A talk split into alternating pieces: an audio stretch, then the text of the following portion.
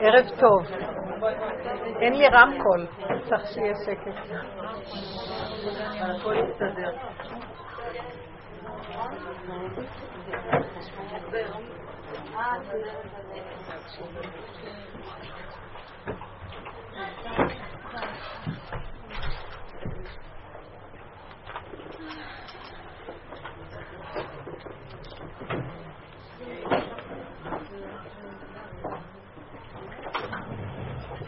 מה שלומכם?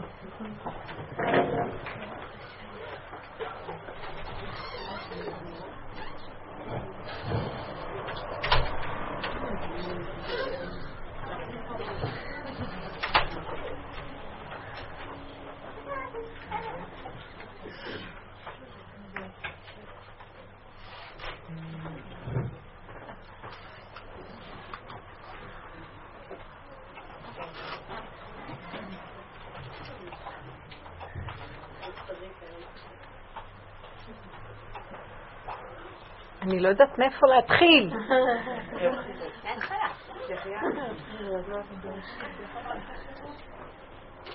אז בניסיון העשירי של אברהם אבינו, הניסיון העקדה, פרשה הקודמת, לפני הקודמת, אה, אז אה, הקדוש ברוך הוא אומר לו, אה, קח את בנך את יחידך ועלהו לעולה. מובן מאליו שאברהם אבינו נכנס למצב של מאבק מאוד גדול עם עצמו.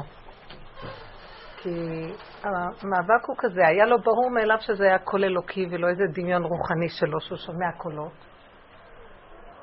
אבל איך הוא יעשה כזה דבר לנוכח מציאות שהוא בטבע שלו בעל חסד, והוא מלמד את הבריות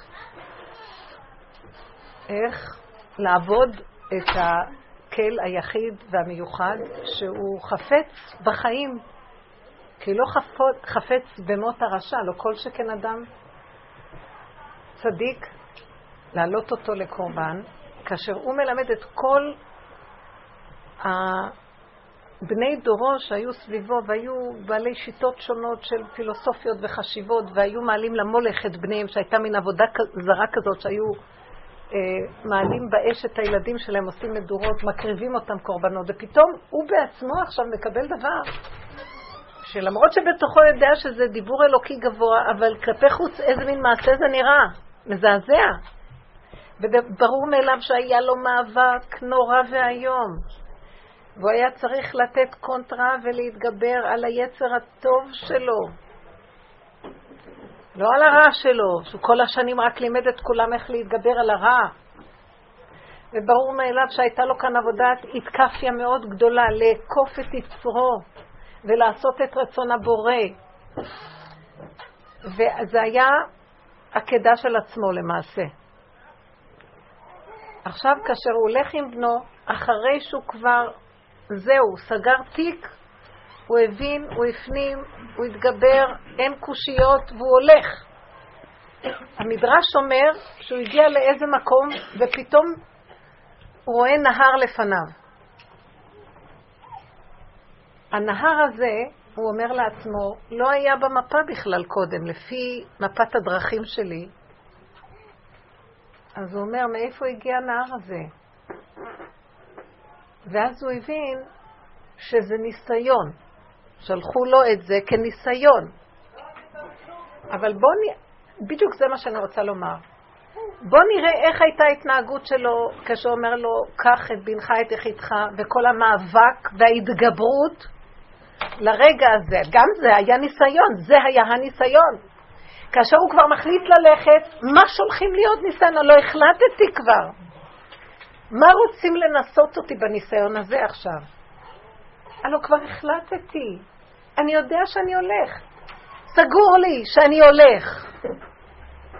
מה עכשיו אתה רוצה לנסות אותי? זה ניסיון. אז מה היה הניסיון הזה? ורב אושר פירש את זה כך. הוא אמר, לקראת הסוף. הוא לא אמר את זה בצורה הזאת, אבל אני כאילו לוקחת את היסוד שהוא פירש את זה, ותכף יתברר מה היה הפירוש שלו, ואני מלבישה את זה ברחבות של הסברה. זה היה הניסיון העשירי והאחרון. אנחנו הדור האחרון. ככה אני רוצה להאמין, שאנחנו הדורות האחרונים, הדור האחרון שלפני הגלות, ועכשיו רק יתחילו דורות הגאולה, התחדשות ותהליך עד, עד הקצה של גילוי הגאולה לגמרי. הניסיון העשירי מהו? הלא להתגבר ואיתקפיה ולעזוב סור מרע ועשה טוב וללכת במקום של החיוביות, של מציאות החיים להיות חיובי, בעל צדקה, בעל חסד, בעל אמת, להתגבר על הרע. היהודים, זה היה החידוש שלהם בכל העולמות. כל העולם היה רע, דור המבול, הפלגה, אנוש, שערה, עולם, עד שבאה התורה, והתורה אמרה לא, סור מרע ועשה טוב, זה יסוד התורה. מצוות תעשה, מצוות לא תעשה, בשב ואל תעשה, לא תעשה, ובעשה קום עשה. זה להתגבר על לא, נכון? זה המהלך הראשון של 3,500 שנה. מה יהיה החלק האחרון ומה יהיה הניסיון האחרון של אברהם אבינו ומה יהיה הדור האחרון שלנו? אברהם אבינו עמד ואמר, אני לא הולך להתגבר יותר, זהו. אני עד עכשיו התגברתי, ממני את העבודה הזאת לא תקבל. אין לי מאיפה שאני אתחיל להתגבר בכלל. הכל אצלי במצב של... עד שבן אדם מסכים לשחוט את הבן שלו זה מאבק מוות, עד שהוא הגיע לזה אתה עוד פעם מתחיל להתגרות בי? אני כבר מת. אני הולך. אני אלך לשחוט את הבן, אני שחטתי את עצמי קודם. הלוא זה לא יכול להיות שאני עוד חי ולך לשחוט אותו. מתתי, אז עכשיו שווה לשחוט. מה עכשיו אתה רוצה מן המת? היותך עפר הקדמיתך, מה אתה רוצה מהמת? אז הוא אמר לו, אני מת. אני לא יכול להתגבר. הוא נכנס לתוך המים ואמר, אני, אני הולך, אני לא עושה שום צעד לקראת החיים. מה שאתה רוצה תעשה איתי. נעלם הנהר. בא לקראתו זקן אחרי זה. מה עכשיו? מה חדש? עוד פעם, האסטרטגיה שלי, אומר אברהם אבינו, אני לא מתגבר, אני לא נאבק, אני לא מתכתש, אין לי לא טוב ולא רע, אני לא, אני לא מציאות. מתחיל הזקן לשכנע אותו, לא מתווכח איתו בכלל. עובר דרכו, נעלם הזקן. זה הדור האחרון. זה, מה זה הדור האחרון? דור זה התנהגות בשלבים, זו מילה נוספת. דור באופן מילולי, זה כל 25 שנה, 30 שנה, זה נקרא דור. אז מה זה זה דור? שיטת חשיבה. אני מרגישה שבחיי חיותי עברתי מיליון דורות, כל כך הרבה ניסיונות, וכל פעם מזווית אחרת, כל פעם זה דור חדש. כשאני אומרת את הדבר האחרון, האסטרטגיה האחרונה, אז uh, יצאתי מירושלים, בבית, בבוקר, בעלי תקע את הפתק הזה של הבחירות מול הדלת, שאני לא אברח ואני לא אראה את זה. אז uh, כאילו כשקמתי, ברור, כאילו עשיתי את עצמי, אני לא רואה. למה שאני אראה? אני, לא, אני כבר לא, אני לא חיה במילא, נכון? אה, למה, זה לא כל כך ברור לכם? מה קרה? אני זוכרת שהיו אצלי בנות, אה, יש אצלי שיעור תמיד בהושענא רבה, באות מכל מיני שיעורים בארץ, להושענא רבה, אלה שגרות בפריפריה, במרכז, רחוב או זה. ואחר כך, באופן קבוע, ככה היינו עולות אה, לקבר דוד בהושענא רבה, אומרים שם תהילים, זה המנהג של רב אושר היה. אחר כך הן היו חוזרות, שעות מאוחרות בלילה, כי זה לילה שנאורים בו, כן? אז הם באו אליי לשיעור ואחר כך אמרו, נלך לקבר רחל, אמר, אה, לקבר דוד. אמרתי להם, פה זה הקבר. פה זה הקבר. נגיד תהילים פה.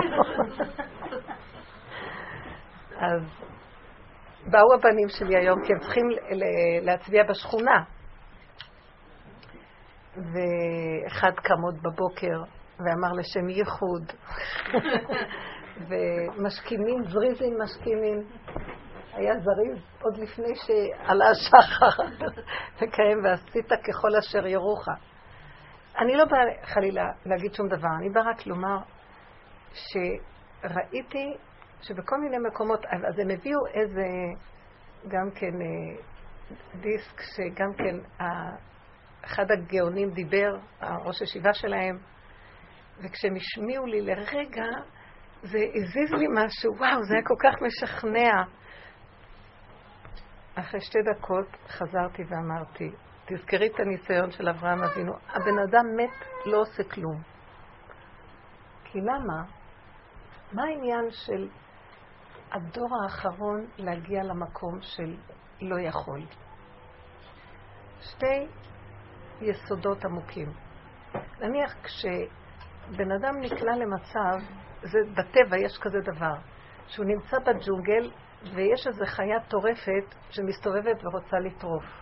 והוא יודע את זה, והוא עכשיו מתחיל לראות שהיא מתקרבת מאיזה סבך של עצים. אחת האסטרטגיות הידועות שמאוד טובה זה לעשות את עצמך מת. כאילו, לכנס את כל הכוחות פנימה, בקושי לנשום, ולהיראות כמת. אז החיה הולכת. המקום מול העולם, שהוא משתולל ומשתגע ואין טיפת אמת באף מקום, ואת לא יודעת, נדמה לו ככבש, בפנים יש זאב. את לא יודעת מה הכוונות של האנשים, מה הרצון. נראה ש... אני לא כבר יכולה לפרש שום דבר, לא מבינה שום דבר, אני לא יודעת כלום. כל כך הרבה מאבקים הלכתי בטבע של עץ הדעת טוב ורע, זה טוב, זה רע, אני איאבק בעד הטוב, אני לא אלך עם הרע, בסוף יסתבר שלא עשיתי, אולי זה בסוף יסתבר הפוך, לא, דווקא נראה שזה התגלה פתאום, זה בכלל הפוך מה שחשבתי, וזה... השתמשו בי, כאילו ניצלו אותי, אני לא, מדברת בשם כל העולם, כל אחד מרגיש ככה.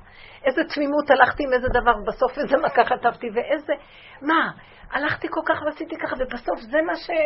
אז אני כבר לא יודעת שום דבר, אני לא יודעת. תכלית הידיעה שלא נדע, ובעצם אני באה בחלק הראשון מול החיה ואומרת, אני כבר לא מאמינה, זה יותר טוב לי להיראות כמת, אז אל תבוא אליי. אם אני מת, אז אף אחד לא יפתה אותי, כי אני יונה פותה, מיד מתפתה.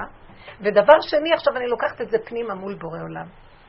אין לי כוח יותר לעמוד מול המציאות. אם אתה לא מתגלה, אז לא יהיה כאן עולם.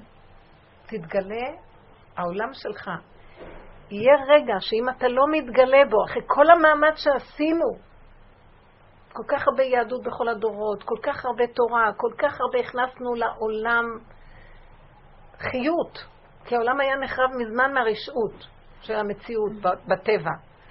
ואחרי כל זה, בתוך השורות שלנו היצרים חודרים והרישות נמצאת וכל מיני דברים, אנחנו שהבאנו אור לעולם, אנחנו בעצמנו מבולבלים ומלאים בתוכנו ומה לא. סכנת עולם. היה אצלי איזה אורח שהוא היה כל כך בעל חוכמות ובעל... ואז אמרתי, הוא היה כל כך חכם, שאמרתי לו, אתה יודע, יש אמרה באנגלית, אם השוטה יתמיד בשטותו, הוא יהפך להיות חכם. אז הוא מאוד נהנה מהאמרה הזאת. הוא אמר, וואו, זה משהו. כי דיברנו על העניין של התמדה, שהתמדה זה דבר מאוד גדול בעולם. אז אמרתי לו, אתה יודע שהשוטה, אם הוא רק יתמיד, הוא יהפך להיות חכם. הוא נהנה, נהנה. בסוף אמרתי לו, אתה יודע גם שאם החכם בימינו ימשיך להיות עם חוכמתו, הוא כבר יהפך להיות שוטה. לא חשוב, לא חשב שדיברתי אליו. כל כך הרבה חוכמות, כל כך הרבה ידע, כל כך הרבה וגאווה, וכל כך יכולת, וכל כך זה. אז באיזשהו מקום אמרתי, כל כך הרבה חוכמה ביהדות. לא היה עם חכם כמו היהודים. וכל כך הרבה חוכמה יש לנו, וחוכמת התורה, וכל כך הרבה לכלוך יוצא, ורואים כל כך הרבה דברים מרגיזים, שאת אומרת, אז כבר החוכמה תהפך להיות שטות עוד מעט, אם נמשיך עם צורת החוכמה. אז מה נעשה? זה מה שעשה אברהם אבינו. הוא אמר, אני לא יודע, אני לא שומע. אני, כמו הקוף הזה, אתם יודעים, לא רואה, לא שומע, לא מבין, לא יודע כלום. אבל למי הוא אומר את זה? חלק אחד מול העולם, כי זה האסטרטגיה הכי גבוהה שיש בעולם, להתגונן מול העולם. ו... אבל אתה יכול להישאר, אני לא יודע, אני לא שומע, אני לא כלום, אז גם ייאוש פנימי. ואחר כך, השלב הבא, מול בורא עולם. לקחת את המקום הזה אחרי שהחיה עזבה אותך, קודם כל, ברוך השם, שרדת בחיים. כי הם ראו שאת uh, תפוקה. את uh, לא יודעת, לא שומעת, לא כלום. נכה, יותר טוב. יותר טוב. המשוגע מרוויח. יש כזה אמרה בערבית, נכון? המשוגע מרוויח. אז יותר טוב. אבל עכשיו, מכאן פנימה אליך. הנכות הזאת זה גולם. הגולם הזה זה כדי שאתה תתגלה בו. הכוס הזאת היא, היא יכולה להיות כלי שדרכה יזרום המים כאשר היא כלי. היא קלה ונפסד. היא לא, היא לא מציאות, אבל היא מחכה שישפיעו עליה. זאת אומרת, המקום שאנחנו נהיה כלים לגילוי השכינה, שזה מה שקרה עם אברהם אבינו, שאחר כך התגלה השכינה, השם שלח את המלאך והרים לו את היד. אל תשלח ידך לנער. ישועה כזאת, כי הוא בפנים אמר, אני זז. אני זז. בוא נגיד שהיה הולך באסטרטגיה כזאת, התגברתי, אני יכול. בא הנהר, אני אראה לו. כבר התגברתי, יש כזה מין טראנס. בא הזקן, אני עוד יותר אראה לו. דמו בראשו מה שהיה קורה אחר כך. בוא נראה אם עכשיו אתה יכול להושיע. כשבן אדם לקראת הסוף מתבונן ורואה, באמת, וזו העבודה שאנחנו רוצים לחזק אותה פה. הרבה התבוננות עצמית. אל תיאבקו מול העולם, תיאבקו עם עצמכם. זאת אומרת, העולם הוא סיבה ליצור מציאות של התנגשות עם עצמך, עם האני שלך. אין להאשים אף אחד, אין לכעוס על אף אחד. יש לראות ולהגיד, אבל אתה מחפש אותי. כשהבן אדם מתנהג ככה, והוא מסר את מציאותו, ולאט לאט תראו, במציאות הזאת הבן אדם מתחיל להיות פנימי. כבר העולם זה לא העיקר שלו, העולם הוא סיבה בשביל לבנות כלי. אם ישלחו לו באיזה שלב עוד ניסיון, הוא יעמוד ויגיד די. הוא ידע את הגבול. וזה מה שאני רוצה להגיד. הדור האחרון יצטרך לעמוד עם הגבול. ואם לא נדע איפה הגבול, לא יכולים להיגאל. הגבול, המוח לא יודע גבולות, אין לו גבולות. הוא יודע פילוסופיות של גבולות. למה? כי המוח הוא יסוד הרוח, והרוח מתרחב. הרוח הוא, העולם מלא רוח, האוויר מלא רוח, רוח, רוח, רוח, שמיים מלא רוח, רוח שמי השמיים, והמים ישר מעל השמיים, מלא רוח. אז אין גבול, אין סוף. והאדם הוא גבולי.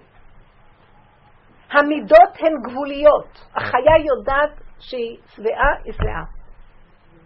אכלה, היא רעבה, היא יודעת את הגבול, איפה היא יכולה להחזיק את עצמה. יש לה פיקוח נפש אינסטינקטיבי, היא חייבת לאכול, אם לא היא תתפגר. הכל בגבוליות. המידות יודעות את הגבול, הדעת לא יודעת את הגבול. כשאנחנו תרבות של מוח והולכים עם המוח, ושואלים שאלות, כן נכון, לא נכון, אולי עשיתי ככה, לא עשיתי ככה, אולי נעשה ככה, זה לא נראה ככה, אבל אז למה הוא ככה? אז זה ככה. כל הזמן אנחנו מפעילים את המוח עם כל הנתונים שיש לנו מסביב, אנחנו מרחיבים, מרחיבים, אין לנו גבולות, לא נגיע לשום תוצאות. זה נראה כאילו תוצאות. אין סוף יהיה להשכלה, אין סוף לתארים, אין סוף למחקרים, אין סוף ל... לידע. אין סוף למקום הזה. המידה יודעת לעשות גבול. חזור לאחוריך. אם אנחנו נלמד להגיד עד פה, עכשיו אני לא יכולה ללמד את המוח שלי כי המוח שלי לא יקשיב לי. אנחנו נכ... עושים את העבודה בפנים, עיקר העבודה שלנו זה לעצור את היסוד של המוח ולהגיד די. למה שאני אגיד די אם המוח לא יודע את הגבול? תדעו לכם שהבשר שלנו מזמן צועק די. אנחנו לא מקשיבים לו. מזמן הוא כבר רוטט לנו הקו האדום, עברנו עליו מזמן.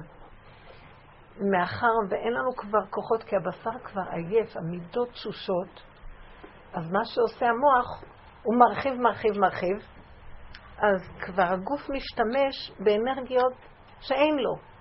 הוא שודד מהעצבים כוחות, כי העצבים יש להם חשמל. אז הוא לוקח שם אנרגיה חשמלית, וכתוצאה מזה כאילו הוא עובד, וכל התרבות שלנו זה לקחת אה, קוקה קולה, לקחת קפה, לקחת זה, לחיות את המצב הזה. ואדם עומד על מקום של קריסה. כי אם הוא היה מקשיב למידות שלו והיה יודע להגיד די, היה מתגלה מזמן הגאולה והאלוקות. כי זה מה שהגאולה מחכה, שנגיד עד פה. לא יכולים. לא צריך להגיד את זה אפילו אחד לשני. צריך בינינו לבין עצמנו להגיד די. זה מאוד קשה. אני צריכה תמיכה של חברה בדרך, שאני אגיד לה, נכון שכבר הלך די? די. די, די, די, די, די. הדי הזה, אתם יודעים מה שכתוב? אם רק תגידו די, והריקותי לכם ברכה עד בלי די. עד שיבלו שפתותיכם מלומר די. אם תגידו די, אני אוריד לכם כזאת ברכה. למה אתם רצים להתפרנס?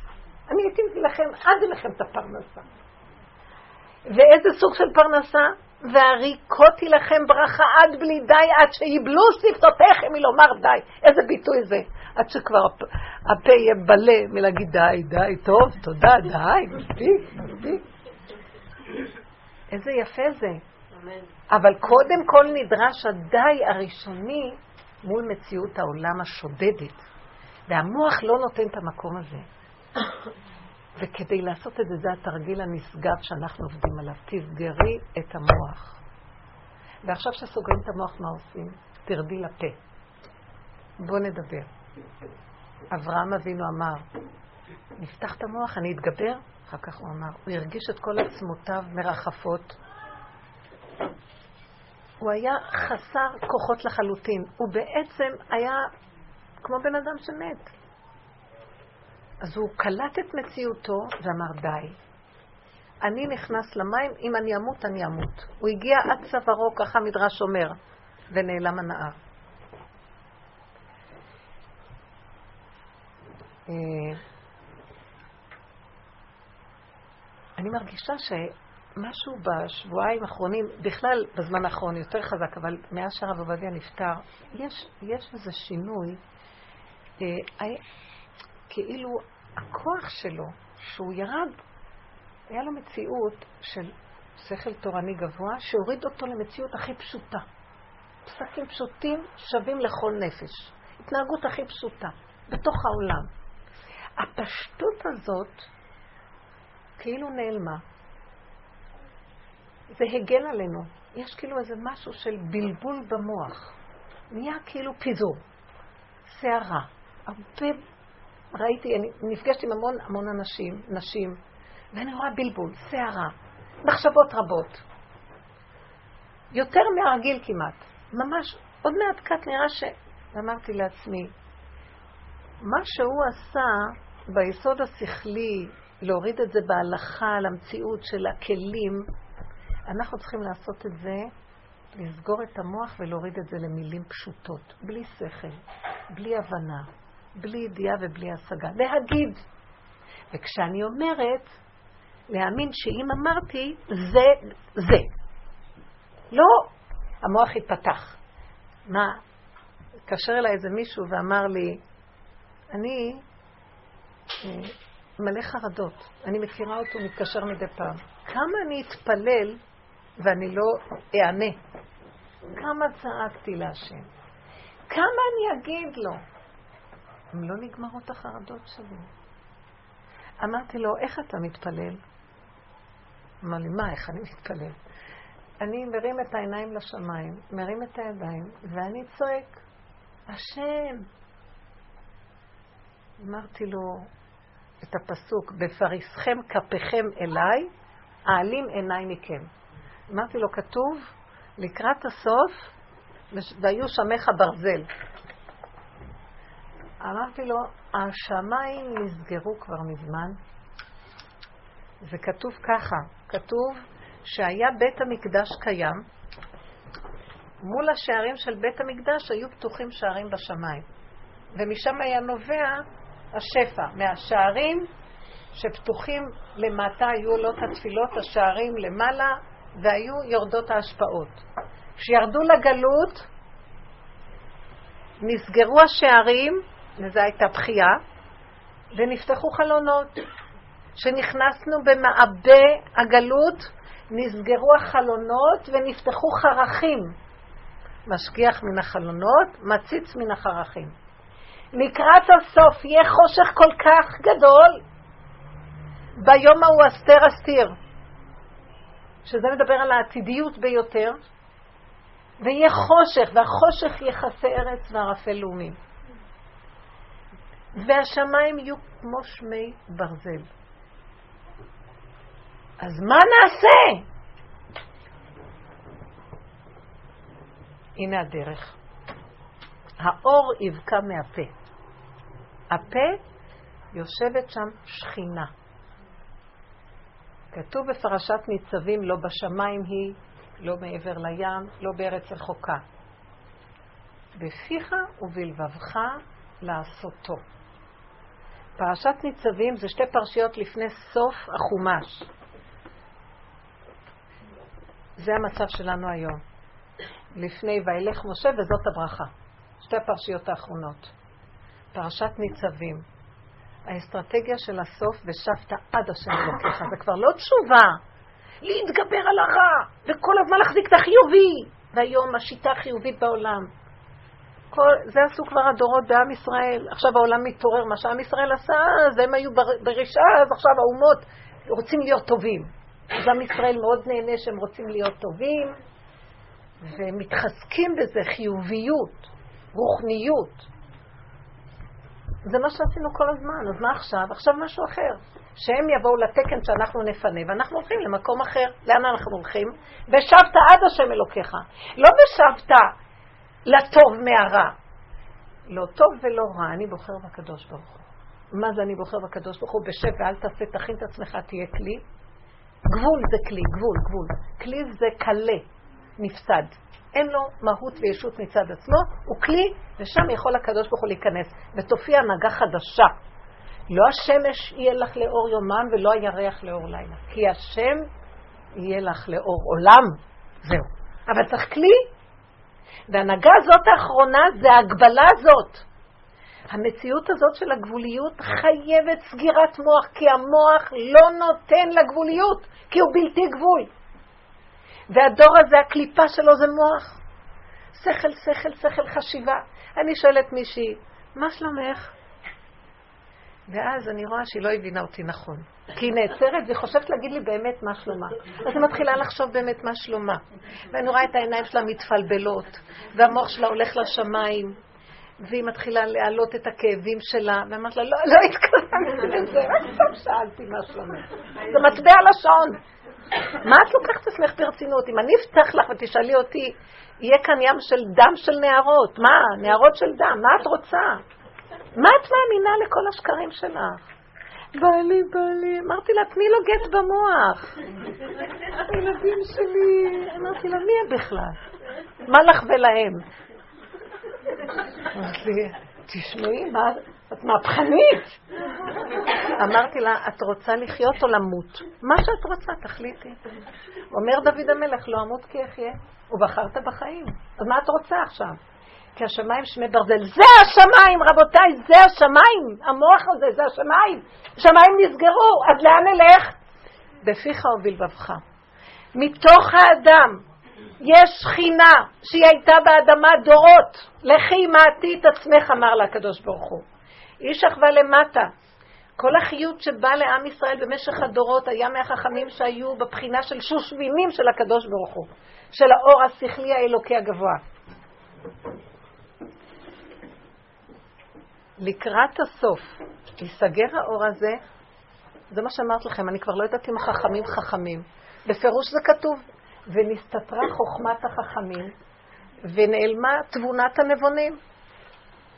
כתוב, שהשקר יהיה כל כך גדול לקראת הסוף, שהחכמים מתמעטים ובורחים למדבריות. מה זה מתמעטים? שתי פירושים. נשארו מעט חכמים. פירוש יותר פנימי זה, הם נכנסים פנימה ועושים את עצמם מתמעטים. בן אדם מתמעט. כאילו, אני לא, אני לא, אני לא, אני לא, אני לא, אני לא, אני לא, עד שהוא נכנס לאדמה, זה נקרא ברח למדבר. נהיה כמו מדבר. הוא נשאר, הוא נשרד, אם לא החוכמה תהיה טמטום. אנחנו הופכים להיות חברה מטומטמת. אין כאן בכלל אינטליגנציה. אני, אני אסביר לכם איפה נמצאת האינטליגנציה. אצל הילד האספרגר, שיש לי כזה חבר אספרגר. לא, אני רוצה רק לתת כמה דוגמאות, אולי דיברתי איתכם על זה? לא. רגע, רגע, רגע, שניות, עוד רגע. רק אני אתן דוגמה או שתיים, וזה ככה ישלים את התמונה, ואחר כך נראה מה יש לכם להגיד נגד מה שאני אומרת. אז יש, יש לי ידידה שעברה המון המון המון כאבים ואיסורי תופת עד שהיא לא הגיעה ברחמי שמיים לדרך הזאת. והתחברה אליי והתחברה לדרך וזכתה לקשר. היא אישה מדהימה שהאיסורים עשו את שלהם, והיא מבינה כל מילה שאני אומרת. ככה היא התלבשה לדרך. יש לה ילד שהחברה סימנה אותו תסמונת אספרגר. מה זה תסמונת? איזה מילה זה נשמע? תסמונת. אבחון, איזה מילים, וואו. אספרגר. היה בן אדם שקראו לו אספרגר, גרמני, מה זה? זה שם של בן אדם. למה בוזגלו לא? מה יש? מה ההבדל? אספרגר, למה לא נוישטט? לא... מה? אז זהו, זה נשמע תסמונת אספרגר, הבנתם? מיד כולם נרעדים ונפחדים לעוצמת האבחון. עכשיו מה? מה זה, מה זה האבחון הזה? שהוא לא כל כך יודע לתקשר טוב בחברה. אז, אז כל החברה מאוד דואגת, וכולם מתנדבים לעזור לו איך להיות מחובר לחברה. סוף סוף נולד אדם שיש לו שכל בקודקודו. שיש לו איזה אינטליגנציה, הוא בא מעולם אחר גבוה מאינטליגנציה, תודעה יותר גבוהה מה שהעולם שלנו.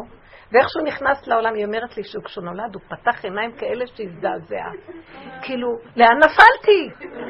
עיניים יוקדות, מפחידות. וככה העיניים שלו. והוא מתהלך ואומר, עולם של שוטים. ילד קטן אמר לה, אני לא אתן לאף רבל ללמד אותי. כי הם לא יודעים, הם לא יודעים, אני יודע הכי טוב מה טוב לי, ואני יודע מה אני צריך ללמוד.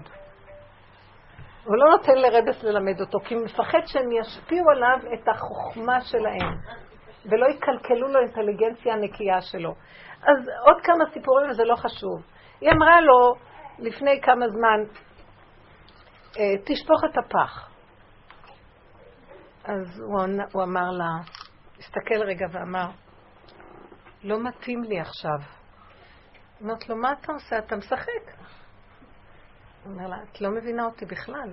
את לא מבינה שאני יודע, וזה לא מתאים לי עכשיו לשפוך את הפח. אז uh, היא מכירה אותו, שתקה והתרכזה. אחרי כמה, בוא נגיד שעה הוא בא אליה ואומר לה, אני צריך כסף. היא אומרת לו, היא אמרה לו, לא מתאים לי. אז הוא הסתכל עליה ואמר לה, תראי, את מתנקמת בי עכשיו. אני לא התכוונתי להתנקם בך. אני באמת אומר לך ממקום אמיתי שאני יודע אותו. לא יכולתי לשפוך את הפח אז. עכשיו אני יורד למטה, ואם את לא תתני לי כסף, תראי שהשם ייתן לי. כי הוא יודע שאני צריך את הכסף. את מתנקמת, את לא רוצה לתת. והשם יודע שאני אמרתי ממקום אמיתי, כי אני יודע מה שאני אומר. בן כמה הוא? 11. אני יודע מה שאני אומר. ואז הוא ירד למטה, הוא לקח את הפח, ירד למטה, הוא חזר אחרי רבע שעה ועם שטר של 50 שקל. פעם היה 20, פעם סיפרת לכם. ומנפנף לה, ואומר לה, אימא, מצאתי, השם נתן לי. הייתה עמומה. אז היא אמרה לו, מה אתה צריך את הכסף? אז הוא אמר לה, אני צריך לפנק את עצמי עם ממתקים? ובכלל, השתגע.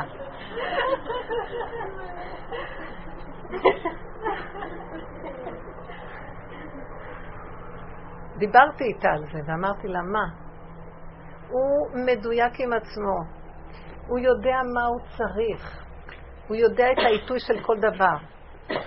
אמרתי לה, לך זה נראה כאילו הוא אכזרי, הוא מנותק לחברה שיבחנה אותו, הוא מנותק מכולם, רק מה שהוא רוצה כל הזמן. הוא לא יודע לתת מעצמו כלום. היא אמרה לי, לא. אני כאילו גיריתי אותה, היא אמרת לי, לא. כשאני יושבת, פעם אחת ישבתי, אומרת, והייתה לי סחרחורת, הוא לא, הוא הסתכל עליי, הוא לא שאל שום שאלה. הוא נעלם, חזר אחרי כמה דקות, הם גרים באזור גאולה בירושלים. הוא הלך להביא לי בקבוק משקה שסחטו אותו, מיץ, יש חנות של משקאות שסוחטים, הוא קנה לה בקבוק מיץ כזה, והביא לה, תשתי, הוא אמר לה. ופעם אחרת, שאני ממש הרגשתי שאני כל כך חלשה, ופעם אחרת, ואף אחד מבני הבית לא שם לב אליי, הוא אמר לי, תלכי לנוח, אני כבר אטפל בזה. זאת אומרת שהוא כן יודע לתת מעצמו. אז איך הבן אדם הזה פועל? הוא חי עם היחידה שלו, הגבולית, הפנימית, והוא מקשיב לה, והוא מפרגן לה, והוא מפרנס אותה נכון, והיא מנחה אותו מתי גם צריך לתת לשני. ואילו איך אני עובדת? אני דרכתי עליה מזמן, מה לי ולה? כל מוצאיני יארגני, אם מישהו צריך משהו, ישר הרצון לרצות. כן, הוא עוד לא אמר משהו, אני ישר רצה לרצות אותו. אני הגדרתי את עצמי, עצמי זה אתם, זה כולנו. אנחנו תרבות של מניה דיפרסיה. מה זה התרבות הזאת? גם כן מילים נורא מפוצצות. מניה זה אקססיביות חיובית, דיפרסיה זה אקססיביות שלילית. גם אקססיביות זה, זה מילה נורא. אז בואו אני אסביר לכם, זה עץ הדעת טוב ורע. היסוד הראשוני יורד נקודה. למשל, דוגמה. מישהי אמרה שהתקשרה אליה איזו אישה מאוד עלובה עם הרבה בעיות וזה, והיא אישה עשירה עם יכולות, ויש לה רכב ויש לה יכולות, וכבר אין לה ילדים קטנים, אז היא אומרת לה, אני צריכה עזרה. היא אומרת לי, אני, שידועה כאחת שאוהבת לרצות, היא באה לשיעורים אז היא מכירה את עצמה, ישר נדלקתי על החסד שנפל בידי וההזדמנות לעזור לאישה כל כך מסכנה, ואמרתי לה, אני אעזור לך, אני איתך, אני אתמוך בך. היא אמרה לי, מאז שלושה חודשים האחרונים היא הרגה אותי, היא ירדה לך, אין לי חיים. יום ולילה. תקחי לי את הילדה, תחזרי לי את הילדה. יש עוד איזה ילד שצריך להביא את זה. אין לי מה לאכול. תשמעי, אולי תשכחי את העוזרת שלך, אין לי כבר כוח לנקות. ויום ולילה מתעלקת עליי, אני כבר... אולי יש לך משהו לתת לי, כי אין לי כלום. היא אמרת, טלפונים בלי סוף. אז מה היא התחילה לספר לי? היום זה קרה, היא אמרה לי. כשהיא התקשרה אליי, אמרתי לה, די, יותר אל תתקשרי אליי. אין לי כוח לתת לך כלום. ואז היא באה ואמרה לי, אני הולכת למות ממה שאמרתי, אבל באמת לא יכולתי. אמרתי לה, תראי, קודם היית במאניה, עכשיו את בדיפרסיה. רק עוד לא קיבלת כדורים. כי אם אנחנו, אם תמשיכי עוד קצת ככה, אז גם יהיה כדורים. אבל כולנו מסומנים כבר במצב הזה. אמרתי לה, מה קרה? יש לך רצון לרצות, ואת מכירה את זה, אבל לא חיית את הסכנה. שלחו לך ניסיון, על הרצון לרצות. אז, מה, אז היא אומרת לי, אז מה, לא הייתי עושה לך חסד? היית אומרת לה, אני, עכשיו אני יכולה לעזור לך, יש לי עשר דקות. מה היית, מה, מה התמסרת? יום ולילה, חודש, כל כך, לא, בנפש שלה היא באותו רגע התמסרה כל כך, תגידי, זה לא אני ואת? כל היום אנחנו עושות את זה? רגע, יש לנו מצב רוח טוב, אני כל כך אוהבת אותך. אחרי שנייה אני לא סובלת אותך. תגידי, זה לא נקרא מניה? בייחוד שאני משתמשת בזה ואני עושה לך חסד יום, יומיים. עכשיו אני אומרת, מה נתקעתי עם כזה דבר? תגידו לי, אתם לא רואים איך... זה עץ הדעת טוב ורע. ומי שעובד ומתבונן בתוואים שלו ורואה את המנגנון המשוגע של הדואליות, איך המוח הזה גונב אותו, תראו, ירד סיבה מהשם, הסיבות יורדות. שכל ראשוני הוא תמיד מהשם. מישהי התקשרה ואומרת, אני צריכה עזרה. ויש תורה שאומרת לעשות חסד. והתורה בכל ענייני המידות מופיעה תמיד בכפל לשון. נתון תיתן, פתוח תפתח, הענק תעניק, העבד תעבד, הוכיח תוכיח. אה, ואהבת לך כמוך. מה היא רוצה להגיד לנו? אתה נוגע בנקודת היחידה שלך? מסתדר לך? אתה אוהב את עצמך, נתת לעצמך, הוכחת את עצמך קודם לפני שאתה מוכיח את הזולת. אתה חי עם היסוד של היחידה שנמצאת למטה אצלך במידות, שזה השכינה השוכן איתם בתוך תומותם, זה הנציג האלוקי שחי איתך. הוכחת, עשית, דיברת, ראית את עצמך, שקללת, עכשיו הוא ייתן לך כוח גם. נתן, תיתן, תיתן. תעניק, תעביד, כמוך תאהב את רעך. זאת אומרת, מתקיים בך היסוד הראשוני, עכשיו אתה יכול לתת. האספרגר הזה, הוא כל כך ביחידה שלו. איך הוא מסודר לתת לעצמו נכון? קודם כל, הוא קשור ליסוד שלו. הוא לא אנוכי. כי הוא נותן לכוח שהשם ברא אותו, שזה היסוד הראשוני, ומהמקום הזה, שהוא נתן ליחידה שלו, כמו שאמר הלל, אה, אם אני פה, כולם פה.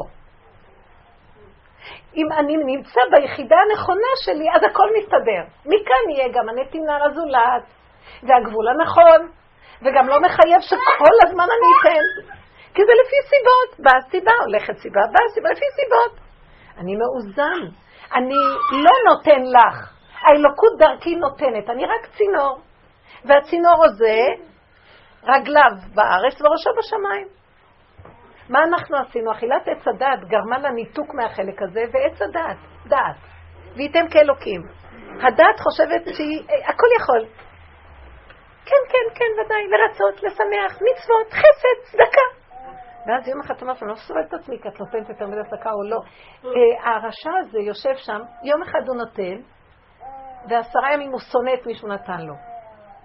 זה מין מנגנון של דבר והיפוכו ואין בו אמת. וזה השקר שאנחנו מתהלכים בו כל הדורות. כל המלחמות באות מזה. מאיפה באות המלחמות? אף אחד, למה אברהם אבינו, עליו השלום, קנה את מערת המכפלה? בא עפרון החיתי ואומר לו, קבור ביתך, כל נחלה שאתה רואה כך, שלך הוא נשיא אלוקים אתה בקרבנו. מה אתה בכלל של עוד לא שאל כבר רצו לתת לו, בחיני חינם.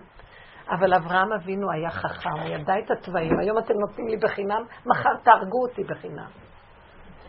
לא, לא, אני לא רוצה שום דבר בחינם מכם. הבנתם? הכל שקול, הוא שילם 400 שקל כסף עובר לסוחר, אתם יודעים כמה כסף זה באותו זמן. רק לד... כי הוא ידע את המנגנון. היום אתה כל כך אוהב אותי, מחר אתה תהרוג אותי, אני לא סומך לא עליך ולא עליי ולא על אף אחד. הכל יש לו גבול מידה, זה יסוד ההלכה, ההלכות. הלכות מכניסות את הגוף למציאות של גבול, ועם כל זה המוח גנב גם את זה. אנחנו קיימים הלכה, אבל במידות, אנחנו מה זה סופר צדיקים? לא נתבקשנו להיות צדיקים. נתבקשנו להיות בעלי מנגנון נקי ובריא, של לדעת את הגבול הפשוט, הקיומי שלנו, בהכנעה, בענווה, ולדעת שאנחנו רק בשר ודם, שיודע את גבולו. החיה היא גם בשר ודם, שהיא יודעת את גבולה, אבל אין לה בחירה למשהו אחר. ולנו יש בחירה לדעת את גבולנו מתוך שיש לנו משהו שמפריע לנו לדעת את גבולנו. ואנחנו בוחרים לדעת את גבולנו, אז יש לנו יתרון. נכון שזה יתרון? מותר האדם מן הבהמה? כי יש לו יכולת בחירה. אבל אנחנו, הוא אומר, מותר האדם מן הבהמה, אבל בסוף אין. כי גם הבחירה יודעת, גם הבהמה יודעת את גבולה, וגם את יודעת את גבולך, הלוואי. אז מה, מה ההבדל בינך לבינה? שהיא אין לה בחירה ולך יש בחירה, כי יש לך כוח שמפריע לך. מהו אותו כוח? המוח. ואנחנו, תדעו לכם, הסבל הכי גדול של כל הדורות והדור האחרון, ולא ייגמר אם אנחנו לא נעשה לו גבול, זה אין סוף אוויר, אין סוף יכולות, אין סוף מחשבות, אין סוף רצונות, אין סוף שאיפות, אין סוף אה, מטלות או תוכניות. אנחנו מזמן מתים. אם רק היינו מודים באמת, מיד היינו חיים. מי שמודה שהוא מת, הוא נהיה חי. ומי שחושב שהוא חי, הוא מיד מת. אנחנו בעצם, במוח אנחנו מתים מהלכים. בדיוק הפוך העולם. קמים בבוקר עייפים, וחיים בלי חשק ורצון כמעט לכלום. כדי לחיות אנחנו צריכים המון סלף uh, סוגסטיה, מה שנקרא, בידור ובגדים ובילויים וכל מיני דברים שנותנים לנו חיות. אבל זה לא החיות האמיתית כמובן, כי זו חיות שתלויה בדבר. מה רצית להגיד? לא, תגידי לו שהוא לחרד שלך. את אמרת לו לא ככה, אז מה כן? מה אמרת לו כן? למי לא ככה? אה, אה, יפה. יפה, יפה, נכון. אני אמרתי לעצמי שלא גמרתי את הדיבור, כי רציתי להרחיב. אמרתי לו, תקשיב. אז זה בדיוק השאלה. כל כך מקווננת ישר, חבל שלא דילגתי על כל זה. אז הנקודה היא כזאת. אם לא בשמיים היא, אז מה נשאר? בפיך ובלבבך. ואני ראיתי דבר מאוד מאוד מאוד יפה.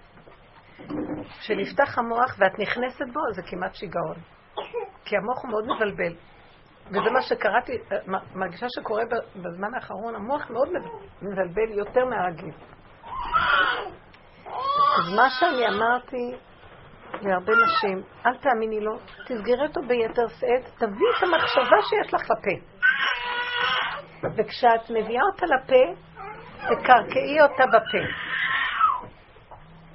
ותגידי לעצמך, בואי תקחי את האדם הזה, תגידי ככה, תראי את ההבדל, אמרתי לו את זה, גם דיברתי איתו, אמרתי לו, אנא השם, אני חרד, אני לא יכולה, חרדות הורגים אותי, השם תעזור לי. ברור, זה התפילה החיובית. אמרתי לו, תסגור את המקום הזה ותגיד ככה, אני חרד, אני פוחד, יש לי חרדות. תגיד את זה בן אדם שאומר אבחון, קביעה. אני חרד, כל הגוף רועד לי, יש לי חרדות. אימות מוות נפלו עליי. יראה ורעד יבואו בי ותכסני פלצות. איך אומר דוד המלך בתהילים? תגיד את זה. השם תושיע אותי. וכשאתה אומר השם תושיע אותי, שימו לב, השם תושיע אותי! כי אני במצוקה. המצוקה צריכה להיות מופנית למטה. כשהיא מופנית למטה, אז היא כבר לא רחבה, היא לא אין לה פרשנות רגשית, יש לה קביעה. תעזור לי. וכשאת אומרת תעזור לי, זה כאילו את שמה את הרובה ברקה של השכינה. ואת אומרת, אני לא יכול אם לא יעזרו לי. זה גבוליות. אתה חייב לעזור לי. אתה, ותראו איזה דבר יפה, לא שאתה חייב לעזור לי, אמרתי לו, אם אתה מדבר באמת, בתמצות, בחוזק, בריכוזיות לתוך הפה, בלי הרחבות הזאת והרגש, זה חוזק מאוד גדול של קביעה. השם מדבר מהפה שלך. כי אתה חושב שלך זה כואב ואתה חרד, השכינה בתוכך, בכל צרתם לא צר. היא בעצמה חרדה. היא סובלת איתך, והיא מתפללת על עצמה. דרך הפה שלך. מאיפה מצינו שהקדוש ברוך הוא מתפלל? כתוב מסכת ברכות. ואביותים על הפסוק בישעיה, ואבותים על בית קודשי ושימחתים בבית תפילתי. וחז"ל אמרו, בית תפילתי, משמע שהקדוש ברוך הוא מתפלל. מה הוא, מתפול, מה הוא מתפלל?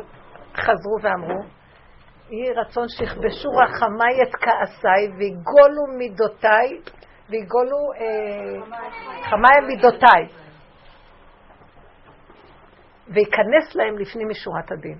זה אה, תפילת ישמעאל כהן גדול שהוא השתמש בה, כי זה הקדוש ברוך הוא אומר לעצמו.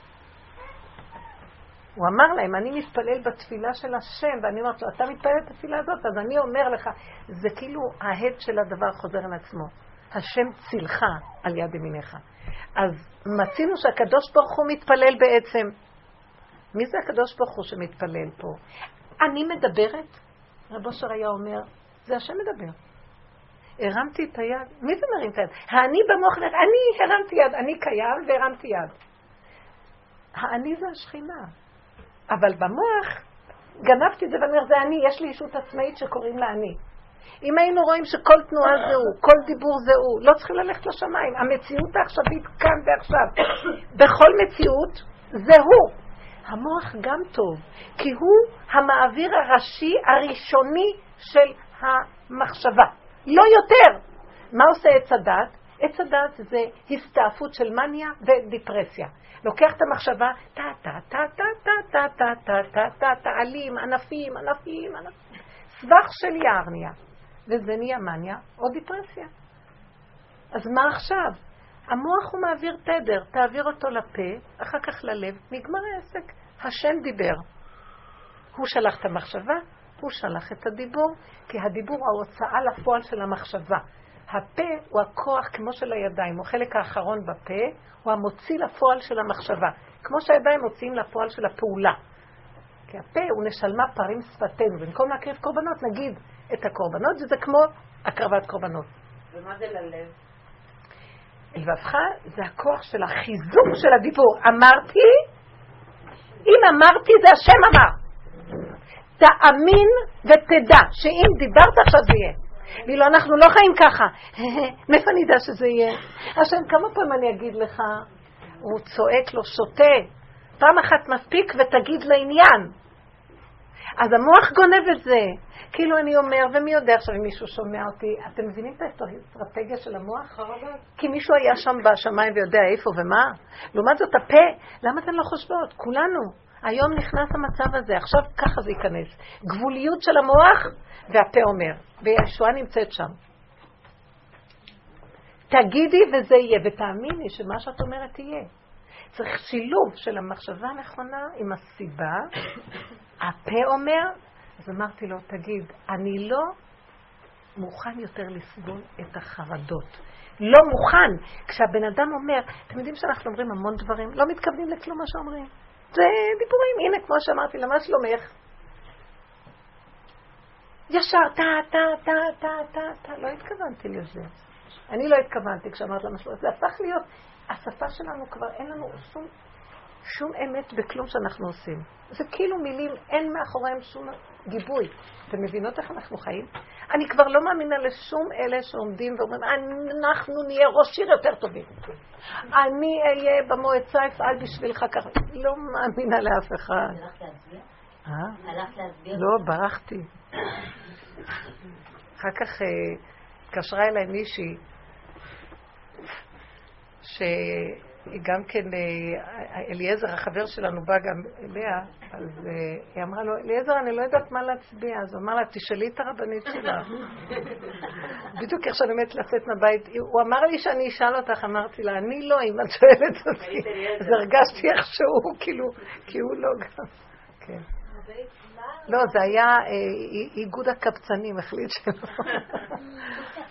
מה רמת ההשתדלות של המת בעצם? זאת אומרת, איפה, איפה הגבול של ההשתדלות של המת? הרי אם אני מת, וכל סיטואציה היא בעצם לפעול מהמקום של אני העין, אני מת, אני לא באמת כאן עכשיו, הסיטואציה הזאת לא קיימת, אין לי שום קשר למשפחה הזאת, אין לי שום קשר לילדים האלה, אין שום קשר לבעל הזה, וכל מה שקורה לי הוא בעצם כלום, זה אין מציאות כזאת בעצם. מה רמת ההשתדלות שבכל עכשיו זאת... תקשיבי. כשאני אומרת אין לי בעל, אין לי ילדים, אז באמת הוא מת? הגוף שלו קיים? הגוף של הילד קיים? מזל שלא הרגנו אותם גם, כי יכול להיות גם שנהרוג אותם אם לא נלך בדרך הזאת.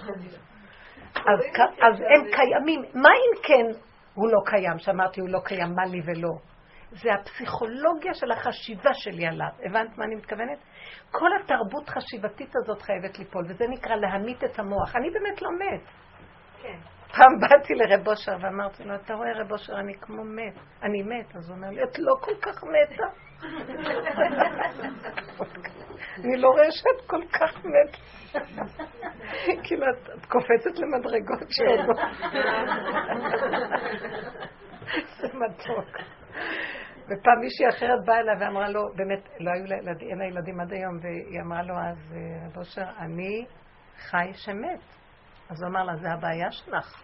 אם תהיי מת שחי זה יותר טוב. אז זה היה שנון, כי אנשי מת יש להם איזו שנינות. הנקודה הזאת, שאני אומרת, מה אם כן חי פה, המחשבות על מה הוא עשה לי ואיך עשה לי, ולמה עשה לי ומי הוא בכלל, ומה... זה להמית. עכשיו, מה שנשאר הוא, נשאר מציאות, שדרכה נשאר גולם. כי אם את מורידה את המוח, אז נשאר גולם, נכון? מה נשאר? כמו בהימות הייתי עמך, כך אמר דוד המלך. נשאר מין גולם שהחברה לא סובלת אותו, כי החברה צריכה שכל ותקשורת ועניינים ושקרים וכל מה, כל המערכת החברתית והלא יודע, פסיכולוגית. אבל ביני לבין בוראי, ביני לבין המציאות האמיתית, אני גולם, ואז המחשבה קולטת מחשבה. אם אני גולם, אני קולטת את המחשבה הראשונית. איזה ניקיון זה? השם אומר לי מה לעשות, מחשבה ראשונית. אחר כך אני מוציאה את זה בפועל בפה. ואחר כך אני נותן איזה חיזוק בלב, שחלילה לא תימלט לי המחשבה, ועוד פעם נתחיל עם הבלבולים.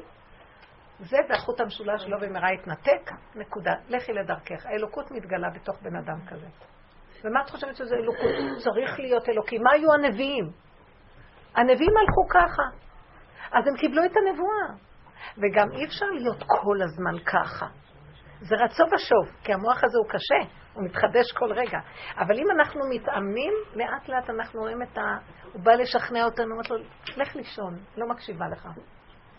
אין לי איתך עסק. נפתח לי המוח באיזה דבר, וישר אני רואה, אם אני עוד קצת אלך בזה, אני יכולה לפרק את הבית. אני סוגרת את המוח ואומרת, ריבונו של עולם, תרחם עליי ותעזור לי. סיטואציה ש... לא סתם אני אומרת לכם שנפתח המוח מאוד מאוד. עכשיו אני ממש מרגישה שכאילו מכריחים אותנו לעשות עבודה עוד יותר חזקה בסגירת המוח ולפתוח את הפה. הייתי בשבוע שעבר, הייתי בצפון, ומתוסף לי עוד איזה שיעור בנהריה, והייתי צריכה להישאר שם בלילה. אז יצאתי ביום שלישי, כאשר אה, למעשה, בדרך כלל אני חוזרת כבר ביום רביעי, אני תוסף עוד יום, זאת אומרת שאני חייבת להישאר לישון בנהריה, השיעור נגמר מאוחר, ואני רק אחזור ביום שישי הביתה. אז אה, משהו גם קרה שהוא מאוד טוב, אבל זה לא עזר לי. אני בטעות שכחתי, כנראה בנפש כבר לא יכולה לסבול את הפלאפון, שכחתי אותו בבית. שכחתי את הטלפון,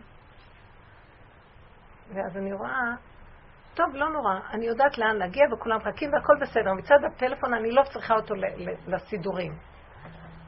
אז, אז אני רואה שכשהגעתי להרצאה, אז קיבלתי טלפון מבעלי. מה נעשה עם הטלפון שהשארת? שם הוא ידע את הפלאפון של, של המקום, טלפון של המקום. אז uh, ראיתי, וואי, נתקעתי עכשיו. אז אמרתי לו, בהזדמנות זו אמרתי לו, תראה, אני לא יודעת מה לעשות, אני צריכה להישאר גם ביום חמישי. ומה דעתך שאני אשאר בצפון?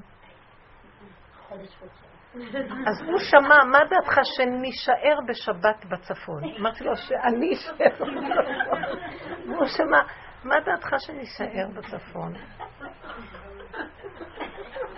ואז הוא אמר לי, בשמחה, איפה את חושבת שנוכל להיות?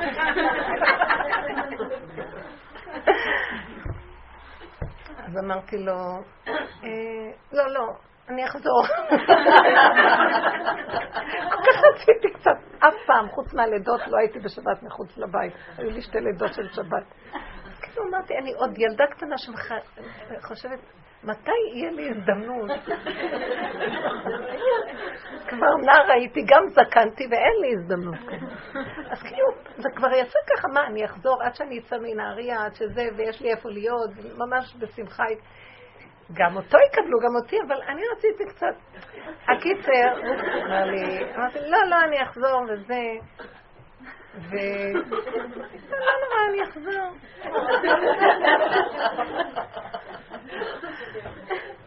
חזרתי ביום אה, שישי בשתיים, אז הוא אמר לי, אז אם תחזרי ואת חוזרת, אז מה יהיה עם השבת? כאילו, צריך לבשל וקניות.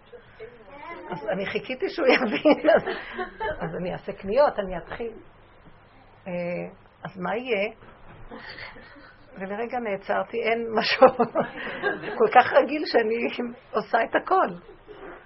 ואז אמרתי, אני, אני אחזור, זה יהיה בסדר, אני עוד אספיק לקנות, וסגרתי את הטלפון והתמלאתי במרירות. מניה? דיפרסיה. לא, דיפרסיה, דיפרסיה. ואמרתי לעצמי, למה? הוא לא אשם בכלום. אני פשוט רציתי קצת איזה, אני כבר פה איזה... סתם להיות לבד. ופתאום ראיתי, וואי, אי אפשר אפילו שבת אחת לשחרר אותי, וחוץ מזה, כאילו הוא דואג לעצמו בעצם, ראיתי. מה אכפת לו ממני? הוא דואג לעצמו, מי יעשה לו את הקניות, מי יעשה לו את השבת, ו... ואז ראיתי, אבל אין לי טענה עליו, כי אני הרגלתי את כל המצב הזה, הוא בדלת אמות של תורה, וברוך השם, באמת באמת, אני מודה להשם, אבל מצד שני, פתאום נפתח לי כל המרירות. ומה איתי? האספרגר שבהתחיל כאילו, אני גם רוצה קצת איזה פינוק, איזה שם.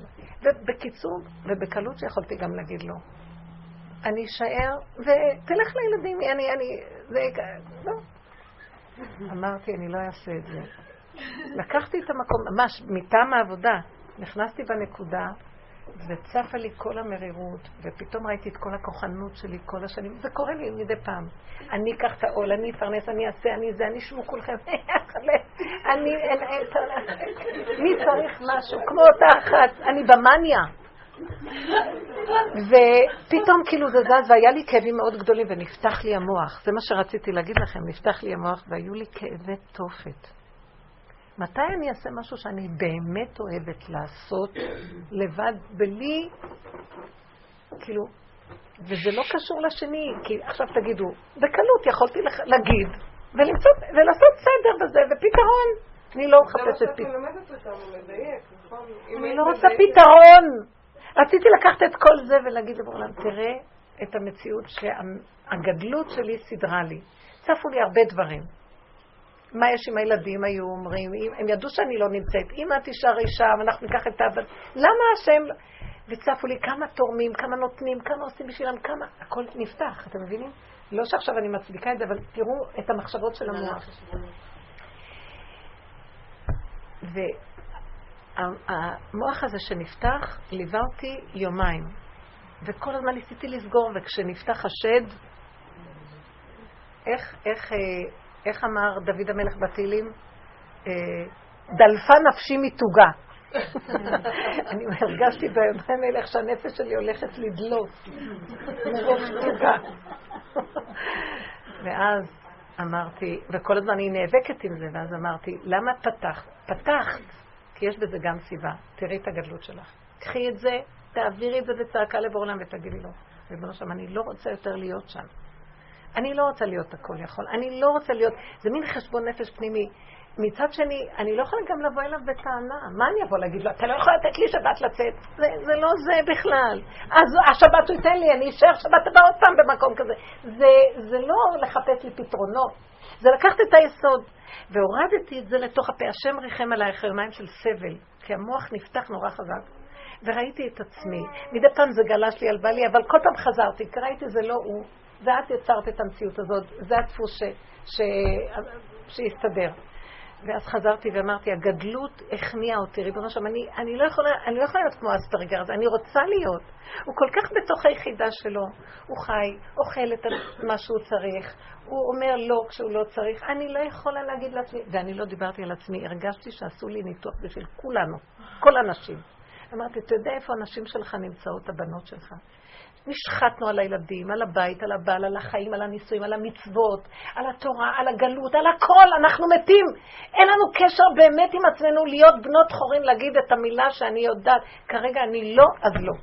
לא, אני אדרוך על עצמי מיליון פעם, ואני אתחשב בילד ובזה ובזה.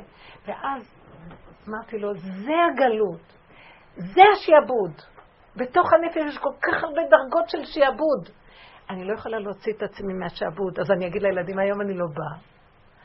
מחר אני צריך לבוא, זה לא נגמר, אני רוצה להיות, אני רוצה כל יום להיות לבד, כל הזמן. מה אני אעשה? אז את זה הייתי צריכה להגיד לבורא עולם ולהגיד לו, כמו שאותו אחד אמרתי לו, קח את החרדה שלך, תעביר את זה לבורא, תגיד לו, אבל כל החרדות האלה זה כתוצאה מזה, מזה, כל מיני דברים שצפים לך, תדברי, תגידי. ותדעי, אני בשעבוד. ומה אני יכולה לעשות? אין לי טענה על בעלי, מה אני אטען אליו? זה התוואים שלי סידרו את המצב הזה. זהו מצא בקעה להתגדר בה, והוא יושב לו שם טוב, בסדר, אני שמחה שהוא לא, הוא לא משחק קלפים, הוא עושה את הדברים הנכונים. אבל בכל אופן, אני בשעבוד, עד מתי? צעקתי לו. ואין לי אומץ לעשות מה שהילד הזה עושה, שזה מה שאתה רוצה שנעשה. אז מה יהיה עם הילדים? כי באמת, אם היינו הולכים נכון עם האיזון הפנימי, הילדים, השם היה מגדל אותם, והוא מגדל אותם טוב. והבעל היה בתורה וגם לא היה בכלל מפריע לו להכין גם את הסיר לכל בני המשפחה מדי פעם. זה לא שאני מתלוננת על זה, אבל זה כל מיני דברים שאנחנו אומרים, אם אני לא אז מי כן? כי התרגלו שאת מבקשת משהו, אבל הם כבר לא בליין הזה, הם לא באותו ליין. אז את צריכה לעשות, כי כמה את יכולה לבקש ולא לקבל, ואז אז, אז, הסכמנו והסכמנו והסכמנו, והרגשתי שהנפש שלי כל כך משועבדת בפנים. ואת הצעקה הזאת נתתי בפה ואמרתי, אני משועבדת, אני בשם כל האנשים, אנחנו משועבדים, ואין סוף לדבר הזה, ואיך אתה...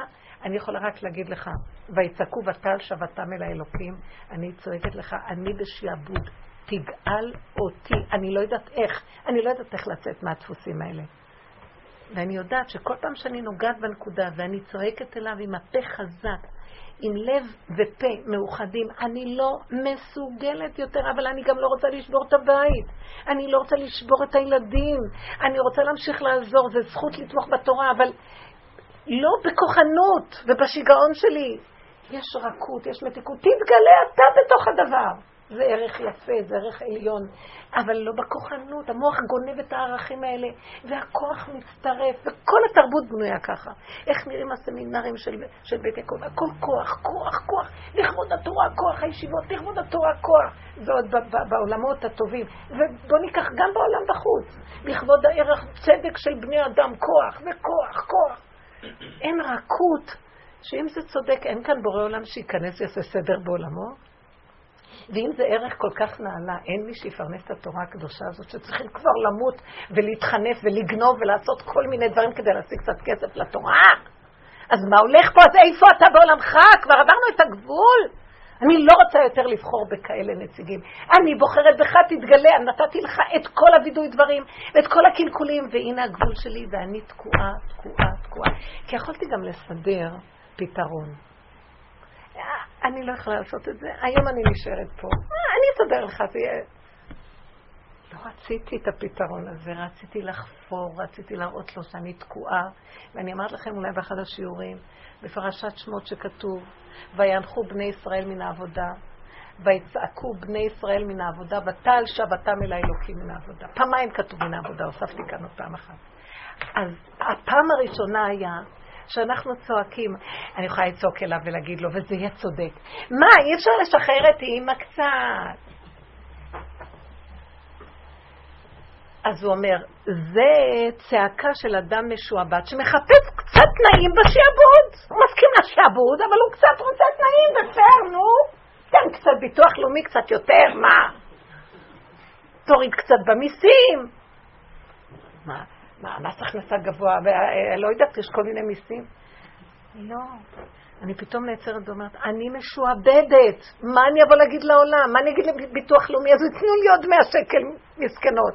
אז יורידו את המס ערך מוסף בעוד קצת. אז, אבל אני משועבדת למערכות הדביליות האלה. אני רוצה לקחת מהכיס מתי שאני צריכה משהו, ותמיד יהיה לי, הכיס תמיד יהיה כדי לתת, ולא יחסר דבר. וככה היה אצל רב אושר. הוא היה מכניס את היד לכיס וכל הזמן מוציא. אני אספר לכם עובדה דאבא לגבי דידי, ממש סיפר לי את זה הגבאי שהיה אצלו בחדר. זה היה מוצאי יום כיפור. הוא עוד ישב עם הקיטלה הלבן ועשו קידוש אה, לקדש אה, כדי לשבור את הצום. אז אה, אחד הגבאים, שני גבאים בחדר, אחד אומר לשני, הם לקחו את, המי, את הז'קט, את המעיל הלבן הזה, את הקיטל, ותלו אותו, ועל יד זה, לא, זה לא היה ככה, לא.